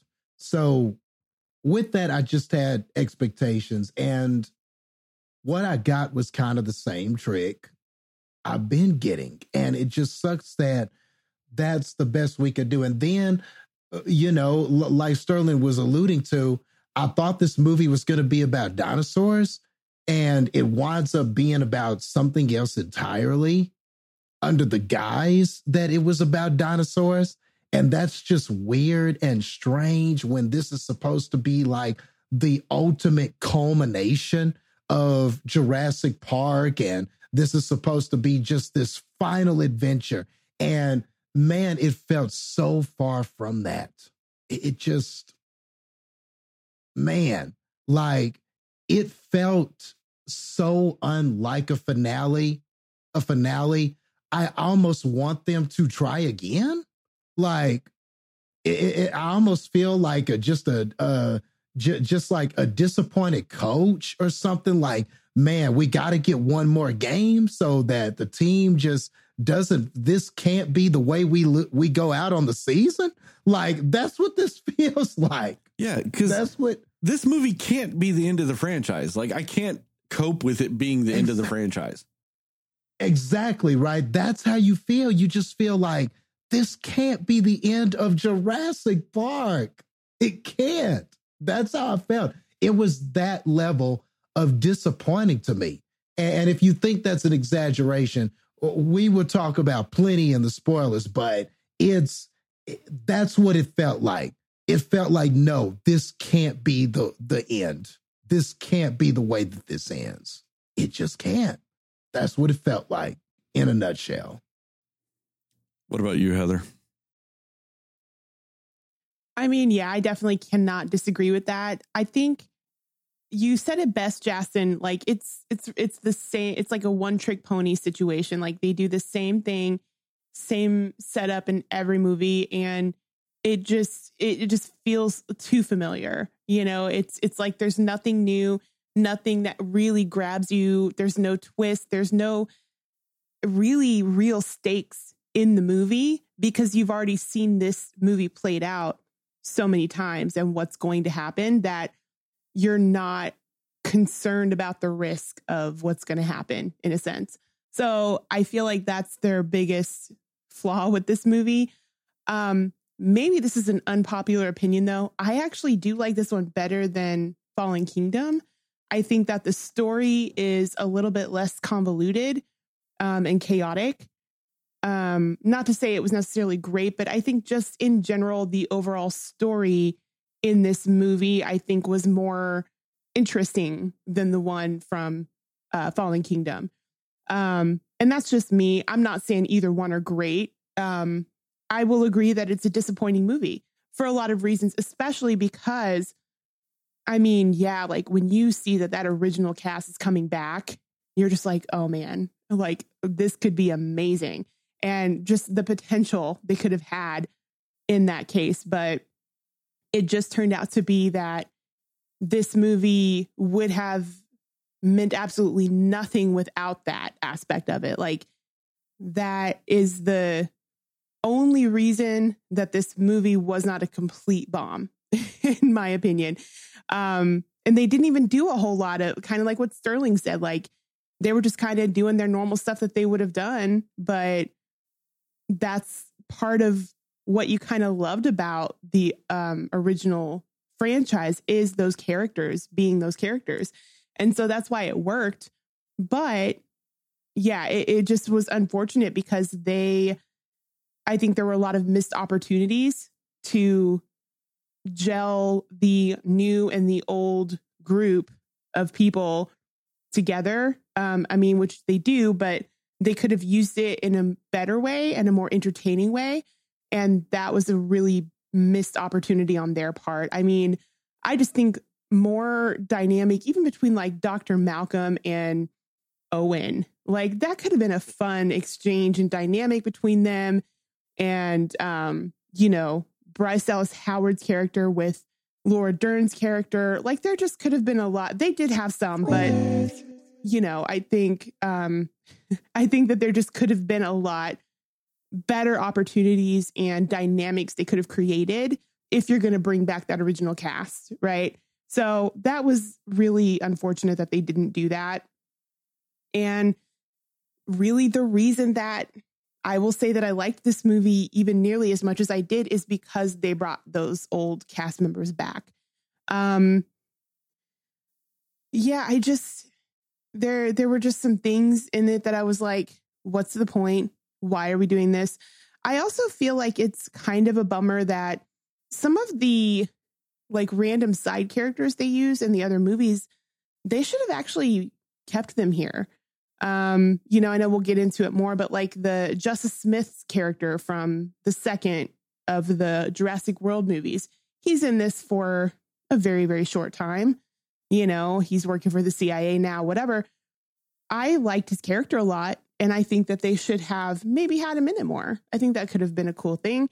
Um, the guy you were talking about in um, Jurassic World, the first one, the with the t-shirt, like the tech guy, he was a fun character. That would have been fun to bring him back for something. You know, I just think, but I mean, I, I don't know. They're not major people or major players, but they were at least interesting more so than some of the characters we did get. So, yeah, I think um it was I don't know. It, it's it's okay in the sense that the reason you like the Jurassic Park movies is because of the type of things they do in them. But when you've seen it enough times, you're like, I've seen this done better in an earlier movie that you've done, you know? Um, so that's really its biggest flaw, um, other than just dynamics between the characters should have been done and meshed together a little bit more. But yeah, I mean, and I know there's like so many more things we'll talk about probably, but that's the gist of really how I feel. I just kind of am a little bit indifferent about this movie because of it not doing anything new that grabbed my attention more than the others did. Uh, recommendations and scores. Yep. Yes. Recommendations and score. Uh, Heather, go. Um, I mean, yeah, I mean, just because if you if you like the franchise, watch it just because. Um, just don't expect anything amazing out of it. Um, if you enjoy the original cast uh, or characters of people, watch it. Um, if you just want to see how they finish out this like last trio of movies, watch it. But um, if you don't, I'm not going to say you're missing out. it's a very conflicting viewpoint that I have here. I, I'm really almost completely down the middle with this one. It's just okay. Um, I don't hate it. I don't think it's the worst movie I've ever seen, but I don't love it, and I would probably not rewatch it for any reason, um, unless it was just like to know what was going to happen before a next one that they do. Um, if I'm watching a Jurassic Park movie again, just for the fun of it, it's not going to be this one. But um, you know, there were there were some moments in it, you know, um, and it's well made, kind of like what you said earlier. I mean, they they make them pretty well, um, even if the storylines aren't great. But I think just because the story, the storyline and the plot of this one I liked more than the one in the second, I'll give it a little bit more than halfway. So I'm gonna go with 55 um Owen doing his standard hand gesture to Blue a million times in this movie out of a 100. Justin, what about you? Yeah, I, I I mean, I just can't recommend it as a good film. I just don't think it is. You know, it's you know, kind of like what Heather said. It's it, it's respectable enough as far as how it's made.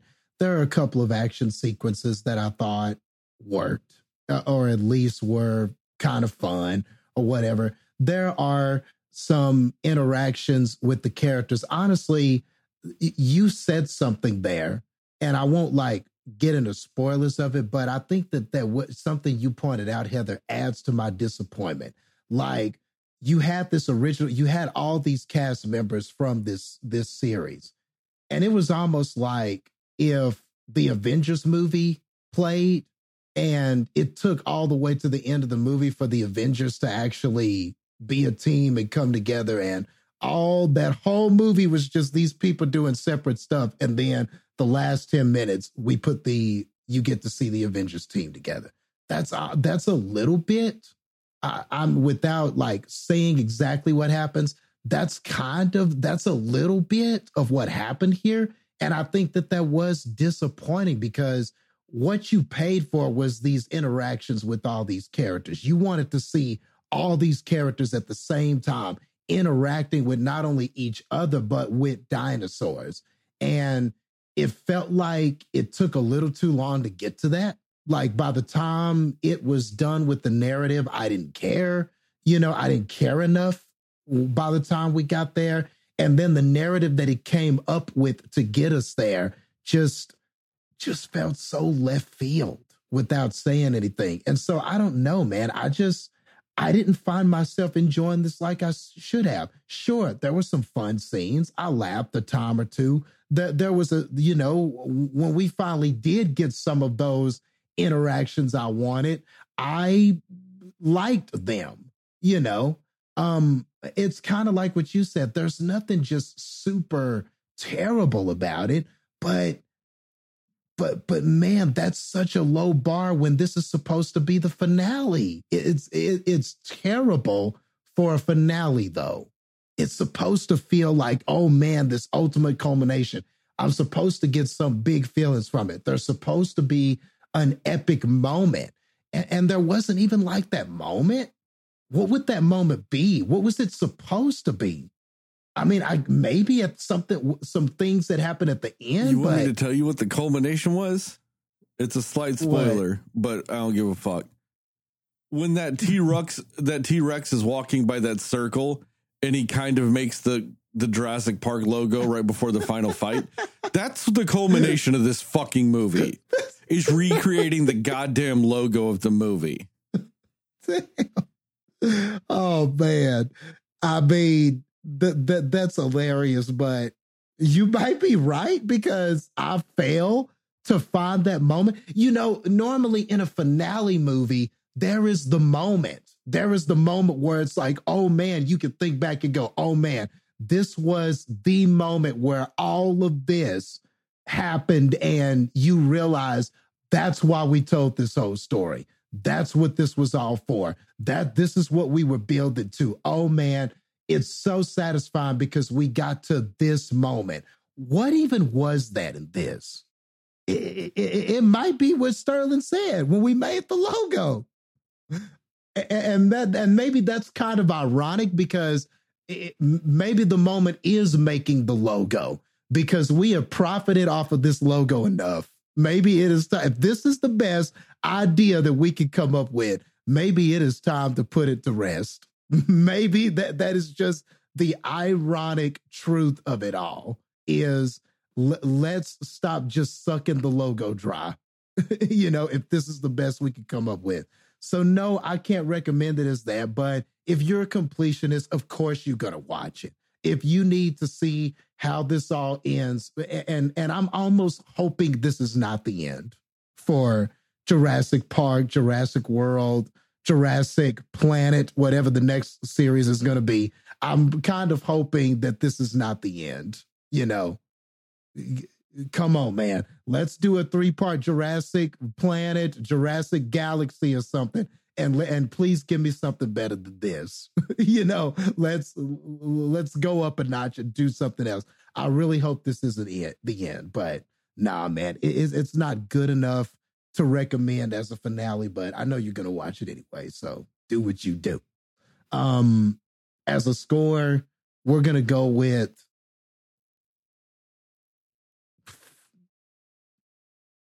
I don't think it deserves 50. We're going 49 and a half. 49 and a half.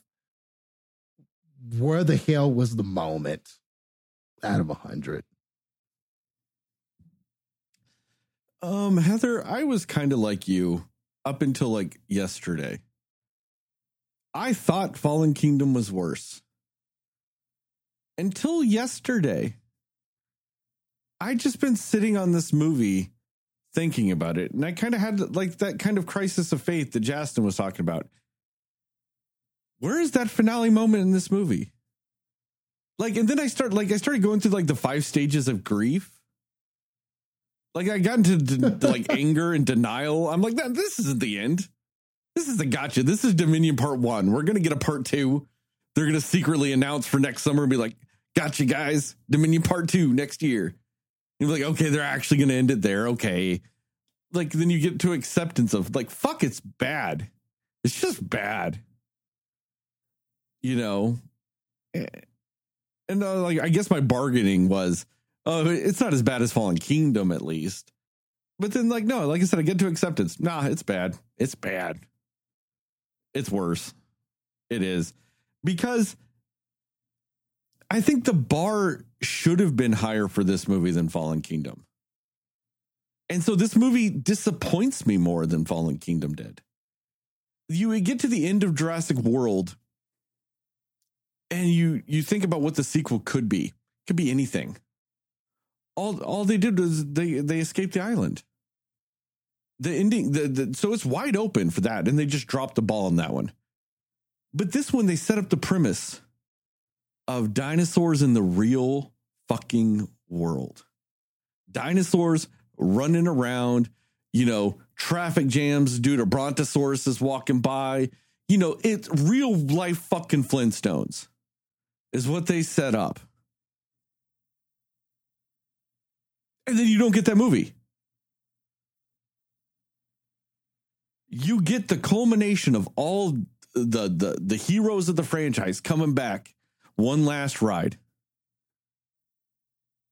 They don't they don't do anything worthwhile without any of it. So the the the premise for this movie, the bar for this movie was bigger and higher. And it hit none of it. Just fucking none of it. To me, based on some of the things like that you guys had said and stuff like that, you know, you were talking about like uh, the importance of it being a finale and whether or not dinosaurs actually matter in this movie and all the kinds of stuff. To me, it's like if you get to Avengers Endgame and you like everything was the exact same, Infinity War, everything, and you get to Avengers Endgame and after they kill Thanos, the rest of the movie is the rest of the Avengers battling the Smurfs.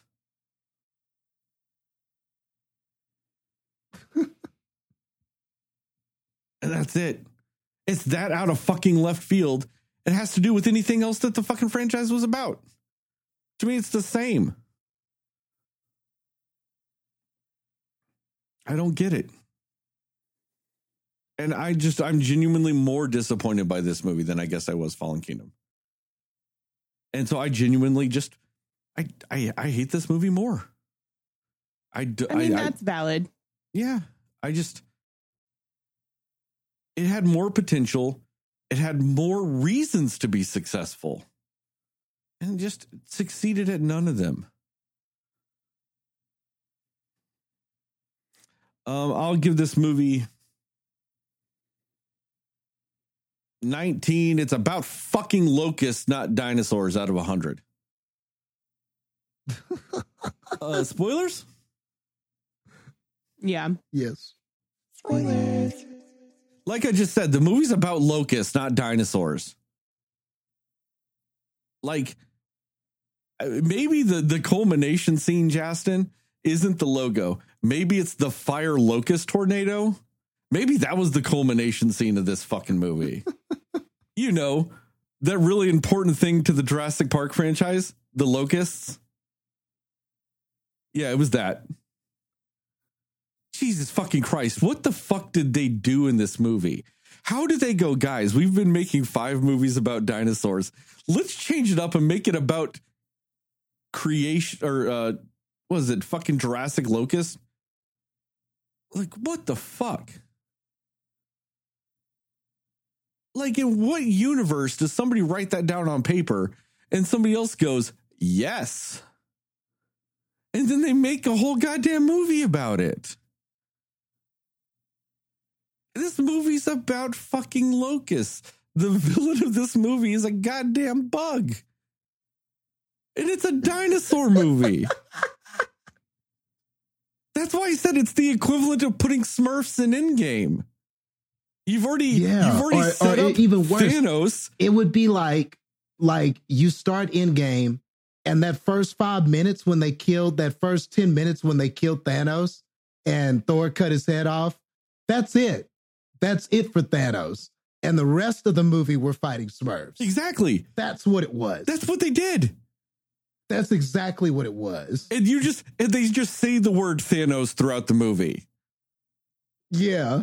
Yeah. Well, they're fighting the Smurfs, That's they're what like, it is, dude. That is so what it is. Because, like you said, they set up this whole premise of dinosaurs in the city running amok. Oh man, that's the movie we're gonna get. And in the first five to ten minutes, we see some news. We get a news exposition explaining that all that shit is all we're beyond that shit. the stuff that you wanted to see, here's a little of it, but we're but we're past that in the world of the movie. And why did we bypass that? And was it Why did we bypass that for the locust? was it just me or was the dinosaur effects in the news like overview a little bit off? The dinosaurs didn't look as good as they did in the rest of the movie. It's like it's almost to me like they made the movie and went, fuck, we didn't address that at all. Let's rush through and do this real quick. Oh, we're not done animating it. I don't give a fuck. The movie comes out tomorrow. Just it's like it, like it looked like the fucking iPhone video game version of some of these dinosaurs in that stuff. I'm just I, I I don't understand what the fuck they were doing with this movie. And like I said, the coolest scene is that fucking fish fuck taking out that boat. And that's the first scene of the movie. That is the coolest scene in this whole fucking movie. Because everything else in this movie is either a rehash about something else or it's a fucking locust.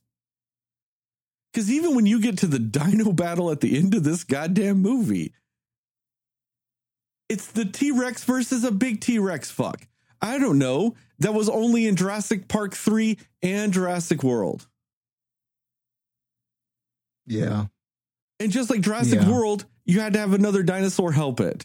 And this time, Yep. they choose the fucking Freddy Krueger turkey. Yeah, the Clawmeister or whatever he was, the Clawmeistrosaurus or whatever. What was that? It was a fucking emu with claws that you saw for 30 seconds earlier in the movie. And now it's important Yeah. enough to be in the final battle? What the fuck? Let alone it technically is the one that gives the kill shot to what did they call that thing? The Giganotosaurus? I don't give a fuck if that's a real dinosaur. It's got the worst name for a fucking final battle name Giganotosaurus. It sounds like somebody making fun of something that's not a dinosaur. It's a big, not a dinosaur, is what the fucking name of it is. Like, what the fuck? I mean, literally, that thing's only scene was, oh, look at those claws, look at those talons. And then he went, he clawed that uh, lamb or whatever it was. And then it was like, then he started eating plants and they went, oh, he it's a plant eater with hedge clipper claws or something. I don't know. And then that was it. That was insane. And then he gets to come back at the end and help Big T. Justin, Come you, on, you man. forgot about He how he stared at right Dallas Brian Howard Big T. underwater. You forgot about the stare down scene, Justin. Come on. Oh, Pivotal yeah. to this movie. Yeah. Yeah. And now he's the, the technically the third most important dinosaur in the goddamn movie. Like, what the fuck was that? And and then why did they do that thing of the T Rex and it just stare at each other afterwards and like nod in respect to each other and go their separate ways? That's not how it would fucking work. Yeah. They would get in a fight then. You're right. Yeah. I know. Why were they acting like they knew they were being filmed? Like they knew. Dude, they nodded each other like it was a fucking samurai movie. Then they were giving each other honor and respect. Like it just like you know, I was like, what the fuck was that? And also, I can't. I honestly don't know what the difference in that fight scene was than the one in the Indominus Rex in Jurassic World. I literally think it's the exact same film animations. They just swapped out that they palette swapped the other dinosaur out and then threw the turkey fucker in. like, what the fuck was that? And the, outside of that, there was no other real iconic moment with the dinosaur. You had the flying dinosaur take down the plane. Kind of a cool scene. Also in the trailer. You have the Yeah. feather raptor that dives underwater. Kind of a cool scene. Also in the trailer. You have the Allosaurus or the Carnosaurus, whatever the fuck those were, running around Malta. Kind of a cool scene. Oh, wait. Also in the trailer. You have the Dino, Raptors or whatever chasing Owen through Malta while he's on the motorcycle. Kind of a cool scene. Oh, wait. Also in the trailer. you have the Giganotosaurus almost bite the clone girl on the ladder. Kind of a cool scene. Also in the trailer. They didn't do a fucking thing right in this goddamn movie. The only thing that like that's it. Like everything else is in the trailer.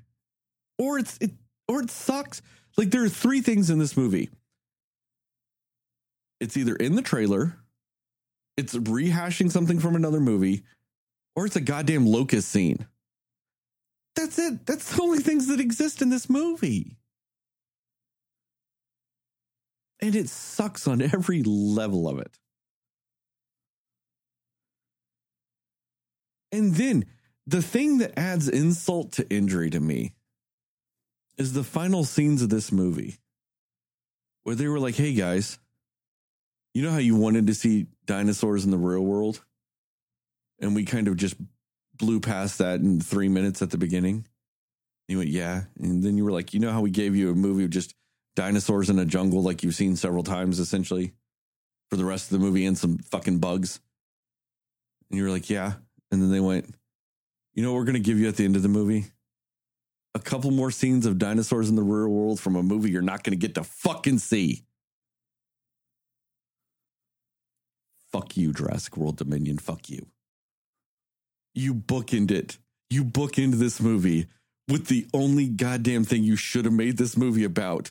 And you put none of it in the middle of the movie. None of it. Also, how are there this many dinosaurs? They saved like 20 of them from the island. And there's enough just to run around the world? There's enough of them to illegally breed them. I know they're illegally breed them. It says that in the movie. But there's enough of them? There was like 20 of them on that fucking boat. They all fit under one house. Every dinosaur that's supposed to be in this movie fit under one house. What? And there's enough to just run around the fucking world now? And also, once again, you have to have a T Rex fighting in the rain. It's just another fucking scene of rain. Just all the rain. And on top of that, the only other cool concept that they truly kind of kept throughout these movies is the concept of Owen and Blue's relationship that exists for 15 minutes in this movie because Blue's in it for 15 minutes. yep. Yep, fucked off the rest of it. Yep. Owen. Could go get my kid. Then at the end, thanks, Owen, for bringing me my kid. I'm Another done. head nod situation. Yeah. Just All that development with Blue, all of that stuff with Blue and that relationship and all of that building that, and that's all Blue gets. But Hedge Clipperosaurus, or whatever that so G- Gigawattosaurus gets to be the star. Man, if Blue was a person, if Blue was a person and th- they were two different actors, man, Blue would be mad, dude. Blue would be mad as hell. Why is he at the end of the movie? He just got here. I've been here since World. exactly like that that bird dinosaur. What is that bird dinosaur? No, no. The the the Pyroraptor is the the the raptor that swims under the ice. And the other one, God, what? See, this is so hard to do because I'm trying to like look up that one. So I typed in bird dinosaur Jurassic World uh, Dominion, right? And so it starts with talking about the Pyroraptor, which is the feather raptor, and then it brings up the Giganotosaurus, which was the T Rex thing, and the Quetzalcoatlus, which is the pterodactyl one. I'm scrolling through this thing, and it took me that long to find the name of that dinosaur. This dinosaur is so important that they put it at the end of the fucking movie. But I have to read through five paragraphs to find out its fucking name when I Googled bird dinosaur. That thing is a Therizinosaurus. Okay. That's to be a great action figure. I just, I think that that's like the thing to me that, like, why I end up hating this movie more than Fallen Kingdom. You could argue Fallen Kingdom, trying to go into the scary horror elements at the end of the movie, whatever, was trying for something different ish. Failed horribly, but tried this movie tried nothing new other than goes, I want to disrespect the entire memory of the Jurassic Park franchise and why anybody likes these movies. And somehow this is the same fucking director that directed Jurassic World, the same guy that got it, that understood what made the Jurassic Park franchise great. In Jurassic World went, fuck all of it fuck your dinosaurs, fuck your memories, fuck everything. Here are some goddamn locusts.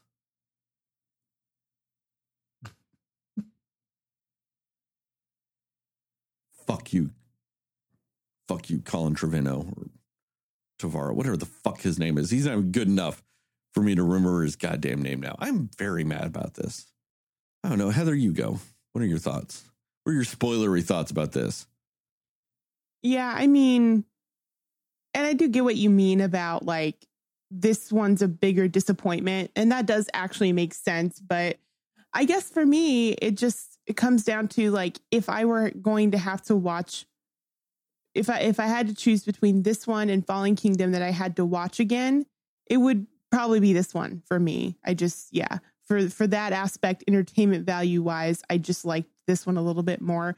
But to your point, it, it does make sense because it's like the huge letdowns, huge letdowns, huge missed opportunities in this movie, especially as like the finale of it, right? So it, it's definitely understandable what you're saying too, and I, I don't disagree with you. Um, I, I actually fully agree with you on that. I just, I guess for me, I just, at the end of the day, I would just prefer watching this one over the other one. But yeah, um, I mean, I think that um, I don't know. It, it's just hard to really think of anything except for like I, I agree with you about the the the fight at the end with the dinosaurs, where it was like that is the exact same fight that we'd seen before. I actually thought that exact same thing. I was like, we've seen this before. Like this this is way too familiar. Like this is the exact same thing. So we know how this is going to play out. And the only difference was when Sam Neill's character was like, "Oh, it's not about us." But if you think about it, I feel like in the other one it wasn't about them either. They just didn't like verbally say that. Like unless I'm mistaken, it was the same thing where they're just like, "No, I just got to fight this other one." You know what I mean? So it just it was the same trick, the same trick that they did in the other movie and it it gets a little distracting because you're just like how much money did you spend to make the same movie and do the same scenes that you did in these other movies um you know and i think like there were not as many funny moments in this movie as I would have liked there to be considering who was in it. But um I will say one one person I did forget to mention in this was uh the pilot. I think her name was Kayla. I did like her character. I thought she was a good addition because she was the one actually kind of bringing the funny for a lot of it. Like her character was just very confident and very smart and just this, you know, not afraid, just very brave, very like mission oriented in a sense type of person. And I think she was a good addition to the team. But again, they, the, her dynamic was so limited to who she really interacted with. Um, and that's really a bummer because I think more of her with them too would have just been very funny. Um, you know, I, I just think that she was she was a good character that they did add, but underutilized. Like I feel like maybe there was like a big deleted scene with more of her in it that just got cut or something to like make her a little bit more important that they should have kept in or something. But Maybe I- all her scenes had to do with dinosaurs, and that's why they cut it out. They couldn't fucking have that in this movie. right. Yeah. She talked too much about dinosaurs, so we had to cut that. Yeah, yeah. Um, yeah, but she she was good. And yeah, I just think that utilizing her more would have been a good thing because she was a really she was a good addition to this movie. Um and also, I mean, I don't know if I'd say the most realistic, really, but just sort of her reactions to things, I felt like were a little bit more how how somebody would react in that situation. You know, she's like, "All right, well, let's get out of here. All right, we got to go." Okay, you know, she was just very entertaining. I think. Um, my I don't know. I think my and and when they brought back um Sam Neill and Laura Dern, I did not care for that whole scene where they're like undercover going to try and get that sample or you know whatever it was. I just thought that was super weird because these like ren- renowned, you know, professionals in their field are just fumbling about like they have no idea what they're doing. And I'm like, what is that? Like, that is not, it doesn't make sense with like their characters at all, you know, like as careful as they are around dinosaurs and as as much as they know what to look out for and stuff like that. And they couldn't figure out like how to do this in a discreet not crazy way. Like it just was super strange to me that they were just so fumbling about uh, at something that should not have been that difficult for them specifically you know? And it was just really funny to me. And um what was the guy who was helping them out? Ramsay was that his name Yeah, the something like that. guy that. was kind of like showing them, oh yeah, don't go in this area or whatever, where you obviously knew they were going to Yeah. do that. Yeah. He, you know, I couldn't figure him out for a minute because I was like, okay, is he going to like double cross? Because he kind of had that vibe about him where you couldn't really read him. And I mean, I guess it's cool that he didn't double cross, you know, he did actually want to help, but it could have been an interesting twist to have something like that happen. But in either case, it's just like, why? I mean, why why wasn't he just doing what he would what they were having Sam Neill and Laura Dern do? Like he was already working there. And like why why didn't they just have him do what they had them go in there to do? There was no reason for them to do it if he was just going to be able to do it the whole time. Like he already works there. He already has the access apparently. Like why were these two needed to get that done? It was just very strange to me. I I don't That's a good point. yeah, it was That, I think that's a very good point. Why did they have to do that when he would have had a much easy? You could argue he would have had a much easier time doing what they did. Well, but and also, yeah, exactly. And I'm like, especially these people who have clearly never really been in this area before, and like they're even trying to figure out like where specifically do they need to go in this little secret area. Like, why are you leaving them to themselves in this very, you know, like secretive place anyway? Like, nobody gave more guidance on that. That's super weird to me. Like, why was Well- that the smart choice? Well, and also with that, this place has hella security and all this other shit, but the badges don't tell you whose fucking badge it is. right. Yeah. Like, oh, well, this person Yeah. clearly was down here. Yeah. Yeah. yeah you're they're right. not like going, "Hey, why was uh Ramsay, bro? Why was your badge just used to get in this lab?" right. Like they don't none of that, dude. The fucking key fob I put on my front door, I can tell you whose keys used to get in my fucking door. Yeah. I Yeah. bought that fucking thing for 75 bucks on Amazon. and this secret lab couldn't do that. Yeah. You're totally right. Like, it's And the plan was, I'm going to leave you alone for 30 minutes and y'all just go and do this. It was just so weird. He just left them. Yeah. Like, like you said, he just left. And then they, they just had to do it themselves. And it, you, it's just, man, just the more I think about it, the more it just proves that you are correct. He would have had such an easier time doing that if that's what needed to be done. If you just needed to go in there, get a sample of the locust and all that stuff. And he was on their side from the get go. Why? You're exactly right. Why did you need these two people?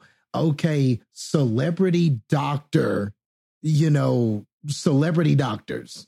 You know, th- they're well known. People know Yeah. who Dr. Grant is. Especially in the this world of Jurassic World, like Mm, where they Yeah. were famous. In this one, the f- second and third movies didn't happen. So in the Jurassic World universe, only Jurassic Park had happened.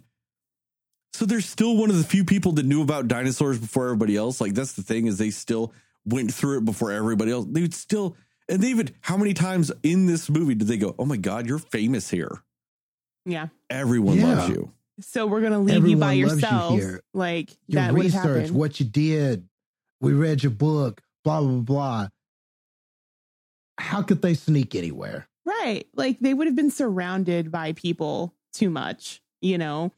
I mean, and the whole thing about them going instead of Ramsay, it would have made more sense. Like if he was going to double cross or something, he could have been like, oh, Malcolm sent these guys down here. You need to, you know, get get all of them out of here and like he does what he does like it would have made more sense if he was going to double cross them for him to not be the one to do it like at that time you know Yeah. what i mean Yeah, say something like, "Why are you guys planting these locusts in our lab?"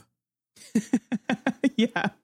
And why do we have locusts in general? Yeah, yeah. Yeah, but- that would, oh, that would have been an amazing line from him. What are all these locusts doing here? That makes Right. no sense at this dinosaur place for us to have locusts.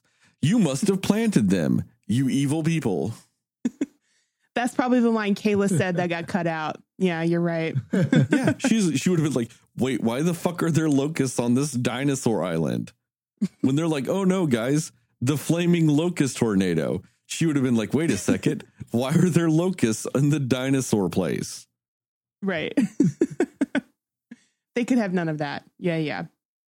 Um but yeah, it just it, it was just a very odd scene. Like I get that they were trying to set up, you know, what was going to happen after that, but it was just a weird setup for it and like just acted like they were complete fools and knew nothing about anything and like it was just very off-putting um with how they wanted to do that. But um yeah, Well, I- especially after the first Jurassic Park movie where they're actually together. When you see them being insanely capable when getting away from dinosaurs, right. and then they're bumbling around a laboratory yeah, like it's a ex- fucking Yeah. Mr. Bean movie. That's exactly it. Like, where did this come Yeah. from? Like, it was just so weird. Yeah. But I would say that's probably one of my least favorite parts of this movie. But um, yeah, it just I, I I do understand like we had to set something up, but it just was such a weird, a weird setup, you know. Um and I actually thought for a minute that because I was wondering with this Kayla character, I was like, okay, so who is she? Why is she important here? I actually thought for a minute like maybe she was going to be um, Dr. Malcolm's daughter or something, you know, where that could have been a fun little twist to be like, oh, we're working at the same place or something, you know, or like she's in on the inside and she's helping out with this stuff, like carrying on the legacy or something. But um, but you said that the second movie didn't even like happen in this world, right? Well, the second movie doesn't technically happen in this universe, but Yeah. you could argue that the daughter would still exist. He says in the first movie he's got three kids. And he said in this one, I think five. Yeah, he's got five now. So, but you would argue that, you know, for his daughter to be the age she was in Lost World, that she, he would have had to have already had her when Jurassic Park happened. Yeah. So you could argue that, that yeah, it could have been that daughter. But like Yeah. I said, they technically got rid of the second movie because in this in this world, there's no Isla Sorna. Yeah. There's just Okay, Isla and- and I had- I had forgotten about that. Like when I saw this last movie, I forgot that they They didn't care about anything else, so why the fuck not do it? right. Yeah. But um it just would have been, I don't know, something different and interesting or some kind of twist or surprise because literally nothing else was. And kind of what I talked about earlier, where there's like no stakes in this movie.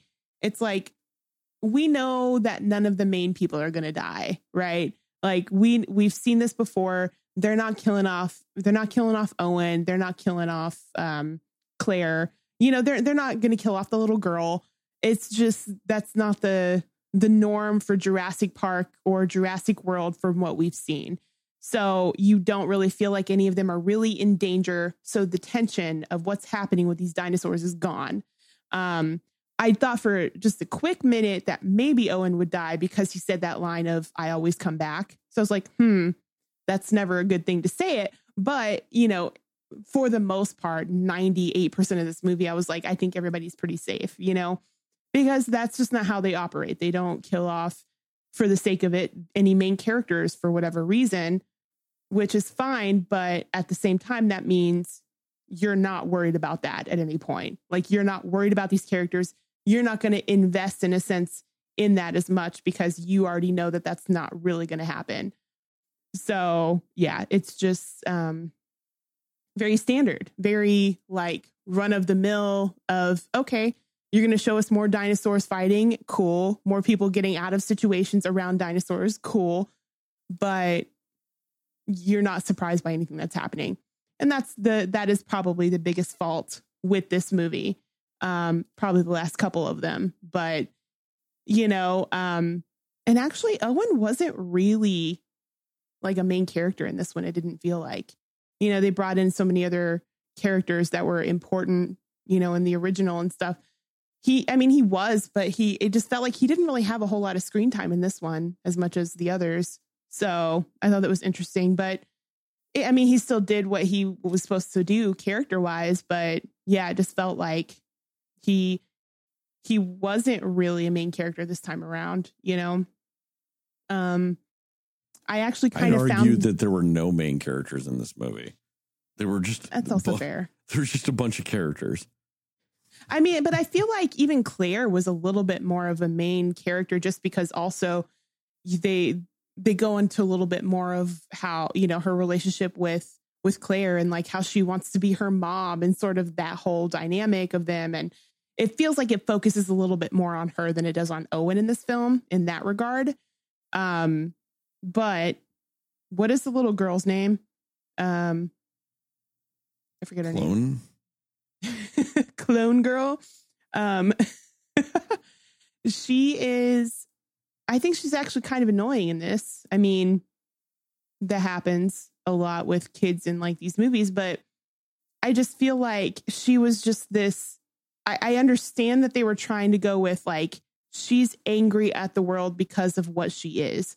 And she's still trying to figure out how to come to terms with the fact that she's like a full clone of somebody else and she's not really human or whatever, you know.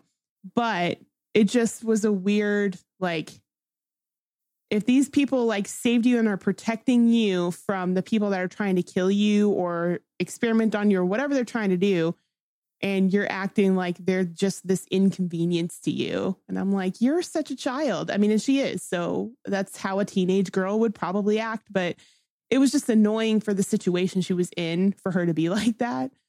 Um, especially because the whole thing is she's not like normal kids or teenagers in the first place. So like she's just straight up acting like one when she I don't think in a normal scenario would be, if that makes sense. But it, yeah, Well- she was just kind of irritating to me in this movie. I mean, and I get that because like they do have the whole thing of they have the interesting premise of if I'm a clone, am I, am I my own person? And you're getting that from the clone perspective, which you rarely get in some of these movies. So you get that cool existential premise that they do fucking nothing with other than they want to go use the tired ass movie trope of somebody's adopted and they go, You're not my real mother. Because, you know, we don't have enough movies with that fucking line in them. I mean, yeah, Yeah. that's that's about right, honestly. but um yeah, I I thought that also the um Dodgson was that his name? Dodgson, the kind of the main bad guy, if you will, in this movie. He was an interesting character, and I, I don't. I'm not saying it's bad, but just sort of the the way that he is like he was he was a very awkward very you know introverted not good with people not this charming kind of guy like he he's not your quintessential villain that you feel you know he wasn't menacing or anything like that he was just this normal guy that wanted to do bad things like it just he wasn't a very menacing i don't know if i'd say predictable maybe but he just wasn't he didn't have the villain vibe that I would normally think of for the bad guy, the main bad guy, you know. And that's fine. They don't always have to be over the top in their villainous ways, but like again, for this being the finale of this movie, it's like who's going to be the big bad of this final movie of this sequence of movies? And this is what we got, you know. And it was just very interesting to me. So, it, you're right. Disappointing is a really great word for this movie. And and I say this, I say this, but I still say, you know what? It was okay. Like what they did with it was fine. If it was new and it was original and it was stuff I hadn't already seen in the other movies, I probably would be fine with it more. But it's just more of like it was okay before and it's okay now. Whatever. You didn't do it better, but you didn't necessarily do it worse. You're just kind of doing the same thing. So that was really the main theme from this movie when it came to that for me. Uh, real quick before you go, Justin, uh, a little bit of trivia about Dodgson. So if you guys didn't catch it, Dodgson is actually this is not the first time he's appeared in the franchise. Um, the character of Dodgson uh, was the character that met Nedry at the place in Costa Rica to give him the Barbasol can to steal the dinosaurs. Yeah. In the first Yeah, Jurassic in the first Park. Jurassic- yeah. that is Dodgson. That is supposed Okay. to be the same character. There's a reason why he was recast. Um, the guy that played Dodgson in the first Jurassic Park is now a registered sex offender, so can't have him back. Oh boy. Understandably so. Not gonna hit you on that one, but yeah, that's why. That's also why he was obsessed with the Barbasol can. Is that was the Barbasol can he gave to Nedry that they, I guess, somehow went and found in the middle of the dinosaur island. You know, so that was that character. That was Yeah, I did not Dodgson. That was that. literally supposed to be the same character from the first movie. So, and that's also why they gave him the Nedry death of going up against the Dilophosaurus and they killed him the same way, which I guess okay, whatever, but also made no sense because all the dinosaurs were supposed to have been forcibly congregated to this one area, but instead there's fucking Dilophosaurus running around a tunnel just so they could give that stupid death. Like, come on. Yeah. Yeah. And not even show it. Like What and not even show it. Yeah. Just show him get spit on and then you know, outside the train and hearing him scream. Oh, okay, cool. I guess. Whatever. All right, Jess, that's all. I just wanted to throw that out there since she just mentioned that and I forgot to mention that earlier. That's the whole Dodgson thing. Okay. And um and again, you know, I didn't think about that, but there's there's another trick that we y- you know are using again the whole spit, you know, the, the spitter death and everything like that. It's just man that they just re man they just put so much stuff on repeat with this movie. Like and and one more thing about the the, the Dodgson character did, uh, didn't it feel like at towards the end there for a lot of scenes he was just angrily reacting to things that were happening and like That's all he did. not doing anything he was just Yep. "Oh, it's why he was not a good villain. Yeah. yeah where are they? They're in this location. They broke free of that location and now they're in this location. Oh you know i don't know. I just felt like most of the time he was grimacing or sulking or looking down or sighing because things were going wrong. And that was it you know? Like that's the best we could do. I mean at least just i mean why not just go all in why can't he just be a villain that is just unapologetically, I don't care about the dinosaurs. I only care about me.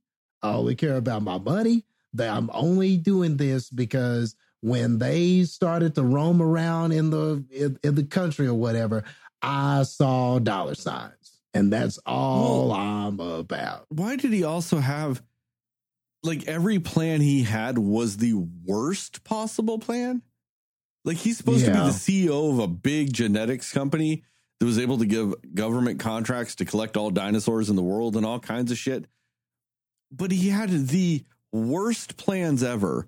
Like, hey, let's release these genetic Cretaceous locusts all around the world, but they're genetically engineered not to eat our crops.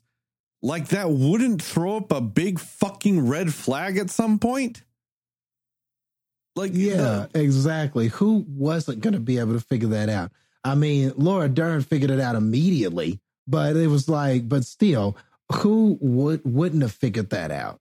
Everybody would have been on your ass. Like, how was that an effective plan? It's just, man, like it, th- that was just such a sad excuse for a villain. You know, it's just, eh, and I don't know if they kind of wanted uh you know kind of like the the um the the doctor in the the first film where he's kind of got some intentions that are good but he's misunderstood and but but at the same time he's got these these crooked things. It was like they tried to make him a little bit of both. He sort of kind of acted like the misunderstood kind of doctor person with geneticist with good intentions, but then but then it was like they flipped it later and was like, no, he's a bad person. But then at the end, he just wasn't acting he acted so harmless and just so like insignificant. He was just mad at everything that was happening. He's so weird to me. It was just such a weird character. he he didn't seem menacing enough to be a capable villain of anything. Yeah. He just seemed like a bumbling man. yeah, that's just yeah, and maybe that's why I was getting vibes of was he just were they trying to make him sort of a a, a kind of also a kind of also charming misunderstood. Maybe that's why I'm having so much pr- trouble with it because he just was nothing. You know, maybe I'm just trying to make something out of nothing, but the truth is he just really was nothing. Um, but like, and my goodness, this film had so many plot conveniences. Just the picture the, the, that I saw, you know, the, the the the the the child I saw, I happen to be in the place where you are, so you show me the picture. I've seen the child. The you know we were. I have no concept of where they were when they were on this island doing things and somehow characters are meeting up and meeting at the same location. And I'm like, and the locations don't seem like they're close to each other. It didn't seem like what these characters were doing over here that they would suddenly meet up at the same location with these characters over here, but it would just happen, you know? And and it just it never seemed like it was part of a plan. It just seemed like it all just sort of a lot of times those scenes just seem like it happened by chance. And it's like, how could you have crashed, went here, we ducked and dodged this sea dinosaur, then we're over here, and then somehow we wind up together. I don't know. It just I I didn't Yeah. understand how Keep we the were plane winding open. I know he's going to be here. Like, and he just out of nowhere comes and up to the back of the plane. Like, what? Well, and then on top of that, too, with some of this stuff, I mean, this movie is so poorly planned out that Justin just called the main location of this movie an island, and it wasn't. It was a jungle in the middle of the Italian Alps. But Oh, exactly. That's how poorly planned this movie is maybe I missed that because it's a fucking island. It looks like every other island that Jurassic Park has island on before. Yeah. And it's a f- jungle in the middle of the Alps somehow in Italy. yeah. Unless I got confused Wow. by when they said Italian Alps. And they just meant some fucking island somewhere else. Because wouldn't an island make more sense? You know, to keep dinosaurs away from people? Yeah. Put it, I don't know, Yeah. on an island. Not in the middle Yeah. of Europe. Yeah, my bad on that. I get, but like you said, it just looked so much like just like it was an island somewhere else that I just maybe I missed that or it just went out of my mind because nothing I didn't recognize anything from where they said we were. They but but that's they just said it at the beginning of the movie when they were doing the montage of dinosaur shit, and they were like, Biosyn got the contract to collect all the dinosaurs and put them in this preserve in the Italian Alps. Mm.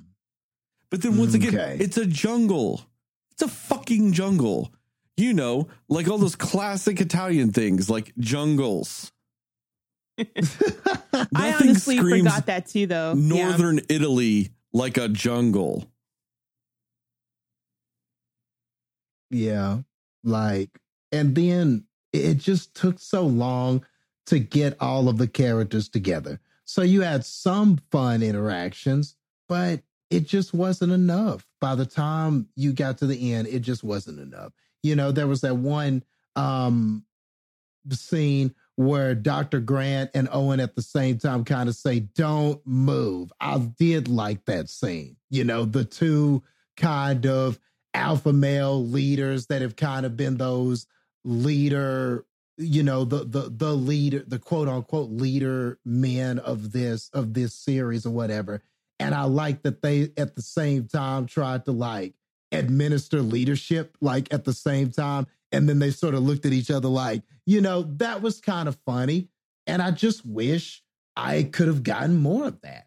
You know i wish i could have gotten more things like that. But it just felt like it was kind of just shoehorned at the end you know like why did they make us wait so long to get the the avengers together so to speak? Like why did we have to wait so long to get all of them together you know? I, and and maybe the thought process was oh we're to get all the way to the end. It's to be so satisfying to get them together. But no it, it was just you just you starved me and then at the end when i finally ate a little something it just didn't satiate anything. You know i was still hungry you know? You starved me for too long. And, so i just didn't think that was as effective as it needed to be. And then you just also can't shake the feeling that we've just done all of this. Even though it was kind of cool all of them you know getting to interact with the with the big super genetic T-Rex thing and they're trying to avoid it and not trying to be aid and all of that stuff moving around the building and all of that stuff and they're all together. That was kind of a fun scene with them all together but ultimately it just culminates to the same thing we've already seen. And y'all have already talked about the the T-Rex scene so no need to revisit that but ultimately it just leads up to something we've already seen. And unfortunately that's just and then this clone character, the child. And I understand in a lot of these movies, they feel like there has to be a child element. You know, that's another thing in these movies. You know, they try to have some young person or young people doing some shit and, you know, either screwing up, making life hard for our heroes or, you know, we think they're insignificant, but they do something significant, whether it's a gymnastic kick or whether one of them can hack into a computer and unlock and start up the electricity on the wall. We got to have some kids doing some relevant shit. So I get it. This is the, the same card trick. But like when she finds out about her mom and your mom wanted you and all this stuff, I didn't feel anything when that was happening. I felt nothing. this, this character barely got here why is she getting all of this? I, I just, I, I, don't. Am I wrong to feel like Why that? was she the most important character in this movie when you have the three returning stars of the first one? Yep. exactly? She felt like the most important thing. She got that oh whole big satisfying monologue. Oh, your mom, and she, you know, before she passed, she had all this faith in you, and she had this dream of doing this, doing that, and I was like, why is this to become the most important thing? And also, Why? why? did they have to tie her to Dr. Sattler's character? Of they met once whenever she was like doing a lecture at her school. They had to make some dumb connection there to where she tied back to these other people. Like, come on. But going into that too, uh, something I forgot about earlier. why did Dr. Henry Wu all of a sudden deserve a fucking redemption story in this? This man is Yeah. a downright evil man with a, a god complex in the last two movies. And then in this movie, he's just remorseful as fuck because he makes locusts. Was that the Colin Trevorrow like supplement in this movie that he was forced to put locusts in this movie? So he wanted this character to be sad there were locusts too? Was that it? Was that Colin Trevorrow going, the studio ruined my movie?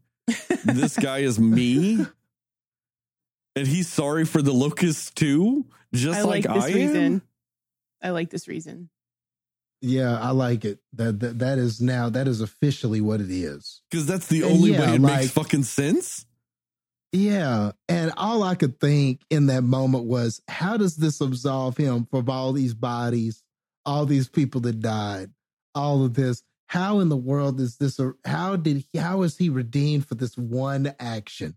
But they, but the way the it was produced and the music that they played, boy, they really tried to convince me. They they really tried to convince me, man. It was playing good music. It's just the bright, the bright sky, the bright redemptive skyline. And I mean, they really tried, man. They they really tried. And then you see in an instant the the locusts eradicate each other. And you're just like, oh man, you know, that the, the, they really just were like, see, isn't he redeemed? And I was like, no, no, he isn't.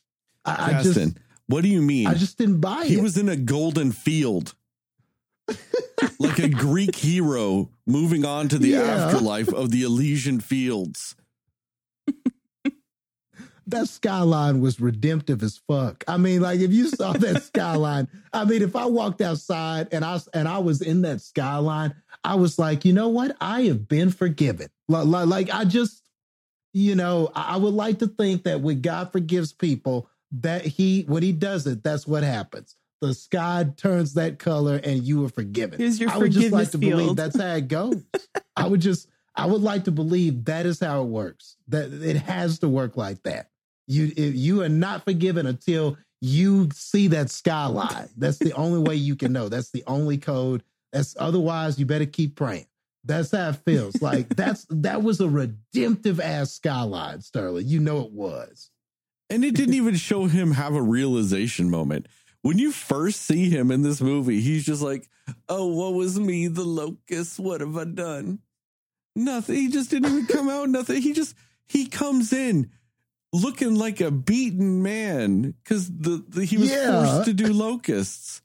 He might be Colin Trevorrow. He just he comes in such a beaten character, just so so weary of the battles he's had to have with this, with the, I don't know the, the other guy, the you know the other non villain guy, just who had beaten him down with all his non villainry, and he just had to.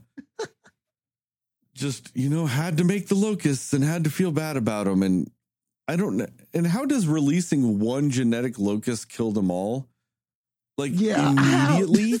How do how do you Immediate. genetically kill every locust by just putting one next to them? Most of the time when you do stuff like that, the things they do that with, the way they genetically manipulate it kind of takes several generations of it. Like there are some mosquitoes that we've genetically engineered to be re-released into mosquito populations that actually ultimately make mosquitoes sterile or I'm sorry, infertile. So mosquito populations drop down and that's how you can fight malaria and stuff like that. But it requires them to fuck to do it. Like, did he just release a super horny locust that just went around fucking all the locusts instantly and killing them? Like, I what It was instant, bro. It, it, it was instant. I can't make I can't make minute rice that fast. I can't I can't microwave oatmeal that fast. And that it was over, bro. It was over in a matter of seconds. It was that was it. I, I don't know what I could prepare that quickly. I, I I mean, in the time it would take me to walk to my refrigerator and grab something to eat, it was over, dude. It was over, and that man was redeemed. So, But uh, like yeah, going into this movie though, like you can't tell me that if you went to Laura Dern, Ian Malcolm, or I mean Jeff Goldblum or Sam Neill and went like, "Hey, We want to bring you into this. And you're like, all right, cool. Yeah, I'll do it. And they're like, we kind of want to kill you in this movie, though. That any of them wouldn't have been, all right, let's do it. They all would have fucking signed up for it. Get a fucking iconic character and you kill him in your movie? They would have all done it. It would have meant something more than what it did, what But, they did in this movie. Yeah. The Jurassic Park movies follow a very strict pattern of no good character will die in the third act of the movie. The closest you get to that is in the first one when Muldoon gets killed. The hunter guy gets killed by the raptor. Yeah. Or maybe Sam Mhm. Jackson's character. But I like Sam Jackson's theory on that character. I think the guy's name is Jack. Um, but yeah, I like his theory on that character of the character's not dead. He's just running around on the island riding raptors with one arm at this point. Because you never see the man actually die. That's true. Um, That's true. all you know is that he lost an arm. That's all you know. Um, but like that's the that's kind of the theory of, or like that's my working theory with the Jurassic World movies or any of the movies. No good character dies once you get to the third act. And so, like, once you get to the third act of this movie and everyone's still alive, you're just kind of like, oh, there's no more stakes for the rest of this movie there's nothing left. Even Henry Wu, since he now felt sorry, was a quote unquote good guy, wasn't going to die. Nope. Just takes all the fucking like air out of the sails when it comes to that. You know, I mean, I hate to be this callous about it, but you got to kill some people with some fucking dinosaurs. Like that's that's what you got to do. They rolled up into this movie with the lowest body count I think of any of them. Well, okay, with the ex- hmm. Does this movie have the lowest body count? I'm trying to compare it to Jurassic Park 3. But I remember there's the all the mercenaries at the one point. They all get killed by the Spinosaurus guy. A couple of them get killed by raptors. And then there's the stepdad at the beginning of the movie. So that actually might have more deaths than this movie. I think more people die from fire locusts in this movie than fucking dinosaurs. It's kind of sad.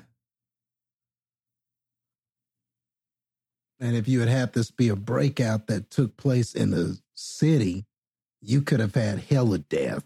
You could have had a lot of excited scenes. Man. You could have had people trying to seek refuge and you know the, our our main characters trying to do something about it and trying to capture these dinosaurs. You know, you could have really tr- you know trying to help get you know round up these dinosaurs and try to keep people safe because they kind of know interactions and stuff. You would have had Owen out there trying to help, and you, I mean, you just, uh, man, I just wish they had went a different direction.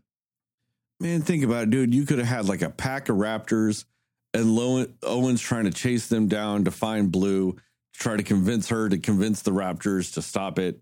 You know, you could have had a scene where a bunch of families are swimming in a lake, and then that feather fuck swimming dinosaur could have jumped in, fucking done a cool homage to Jaws, have some guy swimming, just get bump, bumped under the water, then bumped under the water again, and then it's just slaughter, and everybody's running out of the lake.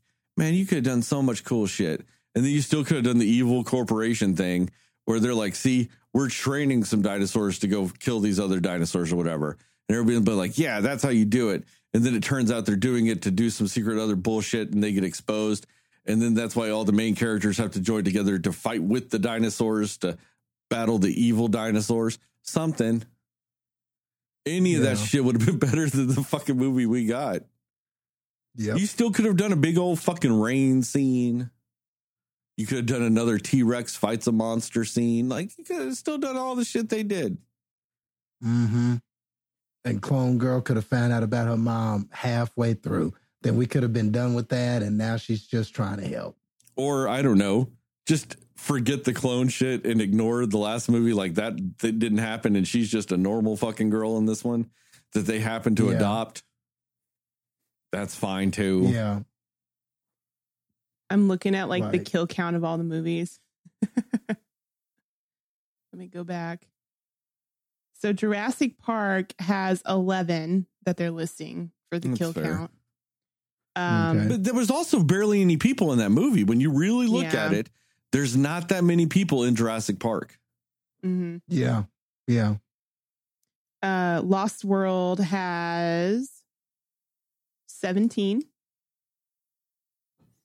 Fair. Um, Fair. Jurassic Park 3 has nine. Okay. uh, like I said, I didn't think there, that would kind of be iffy.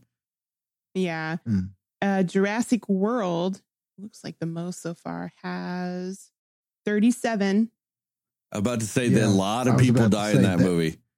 Yeah. Yeah. I will say this Um, about that that Indominus Rex kills so many people. It just kills so many people. Yeah. Yeah. Um, Jurassic World Fallen Kingdom has oh, even more. It has 42. Which makes sense because of all the people in that auction. Like so many people Yeah. at that house get murdered when the dinosaurs Yeah, start that's fair. escaping. Um, and they don't have oh wait, do they? No, they don't have anything for the newest one yet, but yeah. I don't think it has more than nine. It You probably have, like, doesn't. Two people that the die people at the beginning with the the guy, the thing. Oh, see, that's that's the thing is how many people die from the fish fuck? hmm Mm. Like how many people die on that boat because of the fish fuck? That's the only kind of thing up in the air. Because when they're in Maltese, only like four or five people die. And then when they're in the jungle of the, you know, the Italian, it's the Dolomite Mountains too. It's not even the Alps. It's the Dolomites. It's on the other side of northern Italy. Um, not too many people die there. It's like the the the the bad guy with the Dilophosaurus, and that's really about it. No one else really dies. Because they don't even really do any containment. I think you're right. All the the most of the deaths happen in in in in, uh, in Maltese at the the dinosaur black market scene. Hmm The black market. Yep. That's where most most of them die. That is true. I mean, the little kids don't even get killed by the locusts. Yeah. That's true. in that West Texas.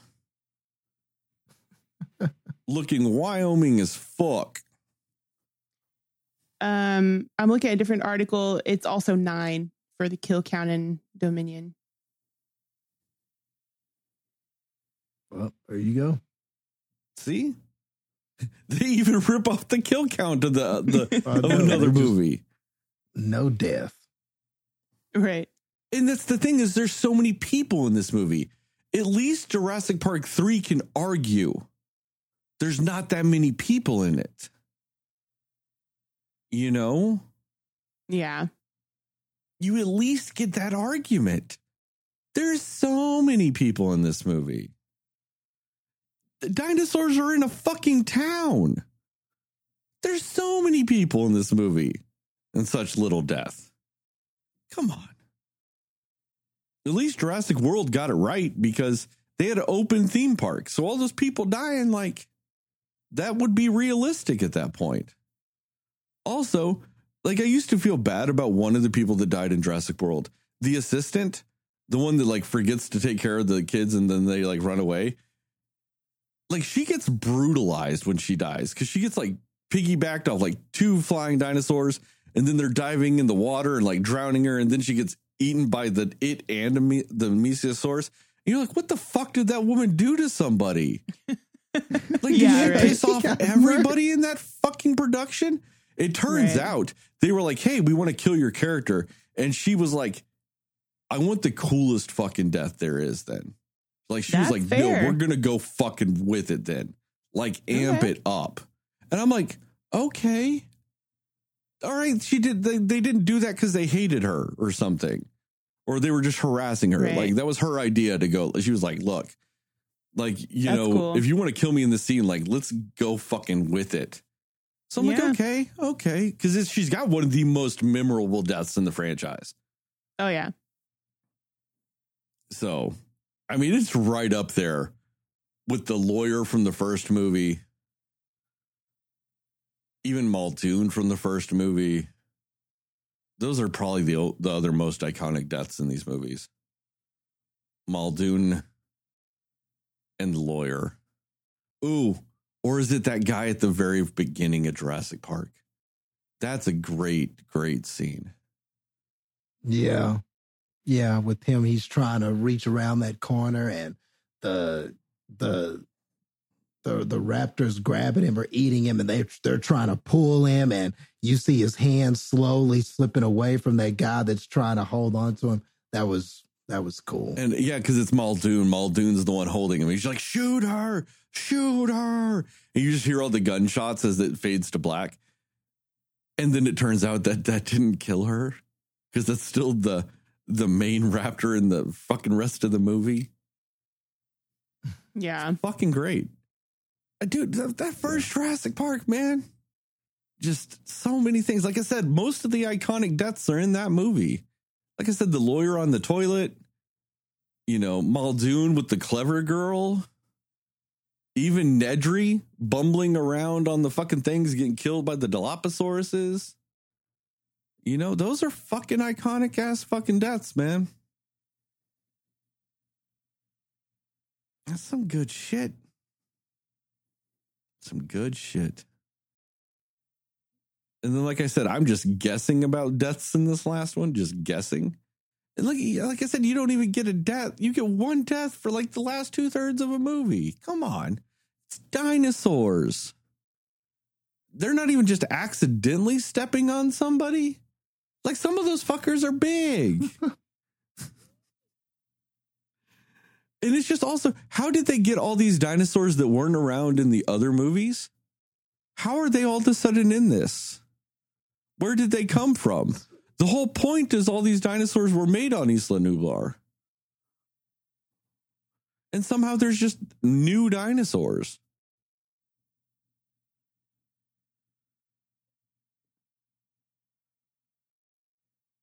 They just, they don't think things through, man. I will say this about Fallen Kingdom. Fallen Kingdom's got a legit opening. I do like the opening scene of that movie. That's super good. I'm trying to they're- remember what it is. that's whenever they they're sending people to go to the island to get like a bone from the Indominus Rex, supposedly so they could probably like clone it. And so they send the submarine in into the lagoon. And Oh, okay. then they send the Nice. other guy to control the gates and stuff. And Yeah. while they're doing Okay. that, the the Mesosaurus is killed, like destroys the submarine, and then a f the fucking T Rex comes and fucks up the one, or like almost fucks up the one guy, and then does fuck up the one guy, and then they're like, "Oh, I guess we're gonna fly away," and that's when the Mesosaurus fucking breaks out into the Mhm. ocean. That, that was a super good beginning of a movie, but I totally forget why you forgot about it because the rest of the movie is insanely forgettable. And, uh, you know, you just want to forget the rest of that movie. So I get it. But no, that opening of that movie is super solid. It totally lies to you about the rest of the fucking movie. You're like, man, if the movie's this caliber, all right. Oh yeah. And it's not. Oh, it's not. Same with this movie. Like I said, I think my favorite scene in the movie is the Mesosaurus in this one. And the rest of the movie does not live up to that either. Ugh. And also, why is the Mesosaurus at the end like just swimming around with blue whales? It fucking try to eat them. It's a fucking carnivore. That was It the thing. Like that them. That whole thing at the end too, where they're like, "Oh yeah, they got to start learning how to live in harmony." And I'm like, how do they just like suddenly, without any sort of hesitation, peacefully live with them? Like, it was just like, oh well, now they're in the world, so they're just among the animals, and like, like that wouldn't be them trying to kill them. Like, it was just very weird. Well, yeah, that scene is the equivalent of like a deer and a wolf learning to live in harmony with each other because Right. they're like kind of comparable in size. You know, and they're just like, oh, we're going to live in harmony now. You surely won't attack me, Mr. Wolf. We're the same size and now we're in harmony. Right. Same with the pterodactyls and the fucking birds at the end of that movie. Mhm. Yeah. Like, no, the pterodactyl would fucking eat them too. The Mhm. only one that makes sense is the triceratops and the fucking rhinos. Sure, they're the same fucking thing essentially. Okay, that makes sense. And how are you going to regulate? How could you keep pterodactyls like in a safe environment in any kind of way? Like, how could you regulate where, where, where I mean, that's so dangerous. Like, this idea that, oh, we just, can we all just get along or can we all just coexist at the end? Just, that was so weird. Like, none of that resonated with me. So, what are you saying? So, we're going to get along with clones. We're going to get along with genetically altered beasts. We're going to get along. I, I didn't, what was it even trying to say? Other than just, we got to coexist We gotta want to survive. we gotta learn to coexist with this being a part of the Jurassic Park franchise. Is what it was. Maybe that's what it was. you just have to learn to accept that this movie exists now, just and Right. and you saw it because this is the end of the movie. So just accept it. I don't want to. No, it's too late, Justin. It's too late. It's already a part of you. It's inside you. No. Like a pterodactyl and a bird, just one and the same. Obviously, no differences whatsoever. You know, because birds run around and pick up adults all the time. and, you know, birds just go and take down entire planes by attacking them all the time.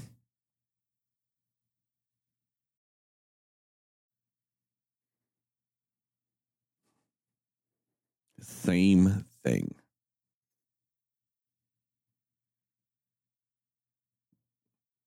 Anyway, fuck this movie. You guys got any more thoughts about it? Nah. Nope.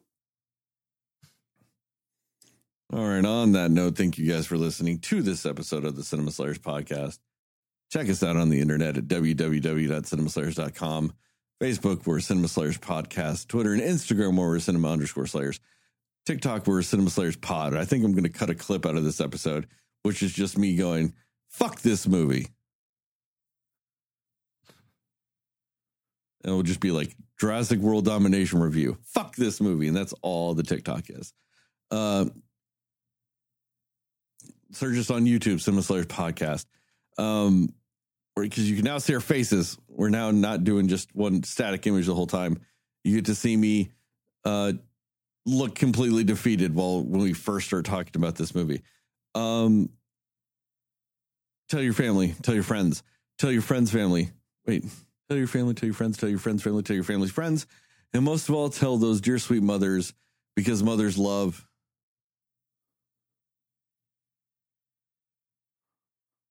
I'm waiting on you, Heather. I told you last week I was going to just start going to you. I even told you I last week you were going to forget. And it was just going to be me staring at you. Because what do mothers love, Heather? Uh, Ian Malcolm. That's fair. I think it- I get it. I love Ian Malcolm too. I get it. So mothers love Ian Malcolm. And uh shout out to Plug Migo and Mundo Ochoa for our theme song and logos respectively. Uh, and as I end the TikToks and this podcast and now the YouTube videos, just remember, according to Justin, Moon Knight is the best picture winner.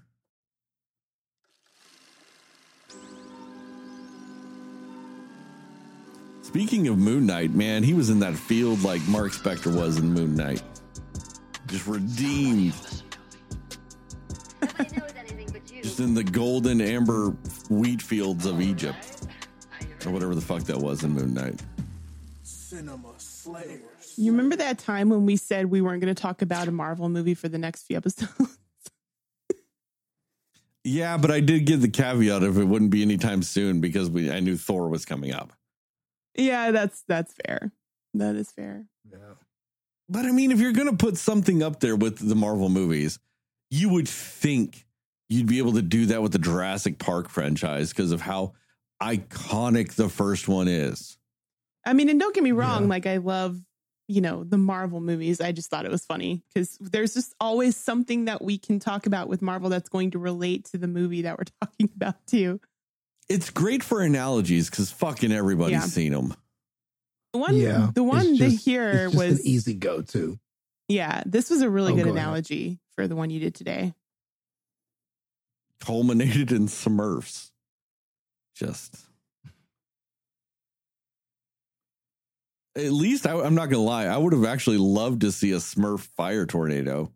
I'd love to see that in a movie. You know what I'd never want to see in a movie, even though I've already seen it? A fire locust tornado.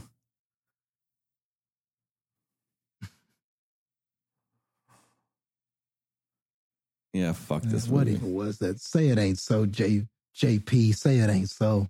We gotta have another one. JPW, whatever you call it now. JP, JW, whatever. The we J need series. another J, and we gotta finish this right. We gotta You can't- finish. you can't right. even say it's a dinosaur franchise anymore. The Locust franchise. It's a dinosaur and locust franchise. Man, don't even say that. Well, I feel so empty inside. Yeah, as you should.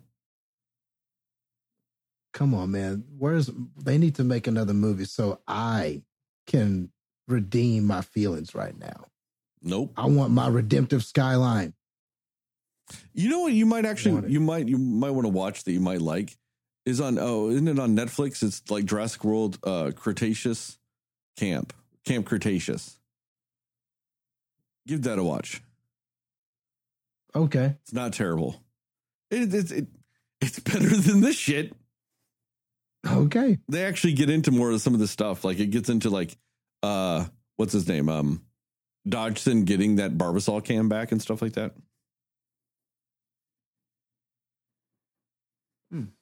Okay. I will check it out. Yeah, it's an animated series on Netflix. Like I said, dude, it, it it honestly captures the spirit of Jurassic Park better than this shit does. Like these last two movies. Oh, and I didn't realize this. Um, Heather will like this. Uh, Stephanie Beatrice is one of the voices on it. yeah, that's cool. Same with uh uh Jenna Ortega, who's been in a lot of movies lately.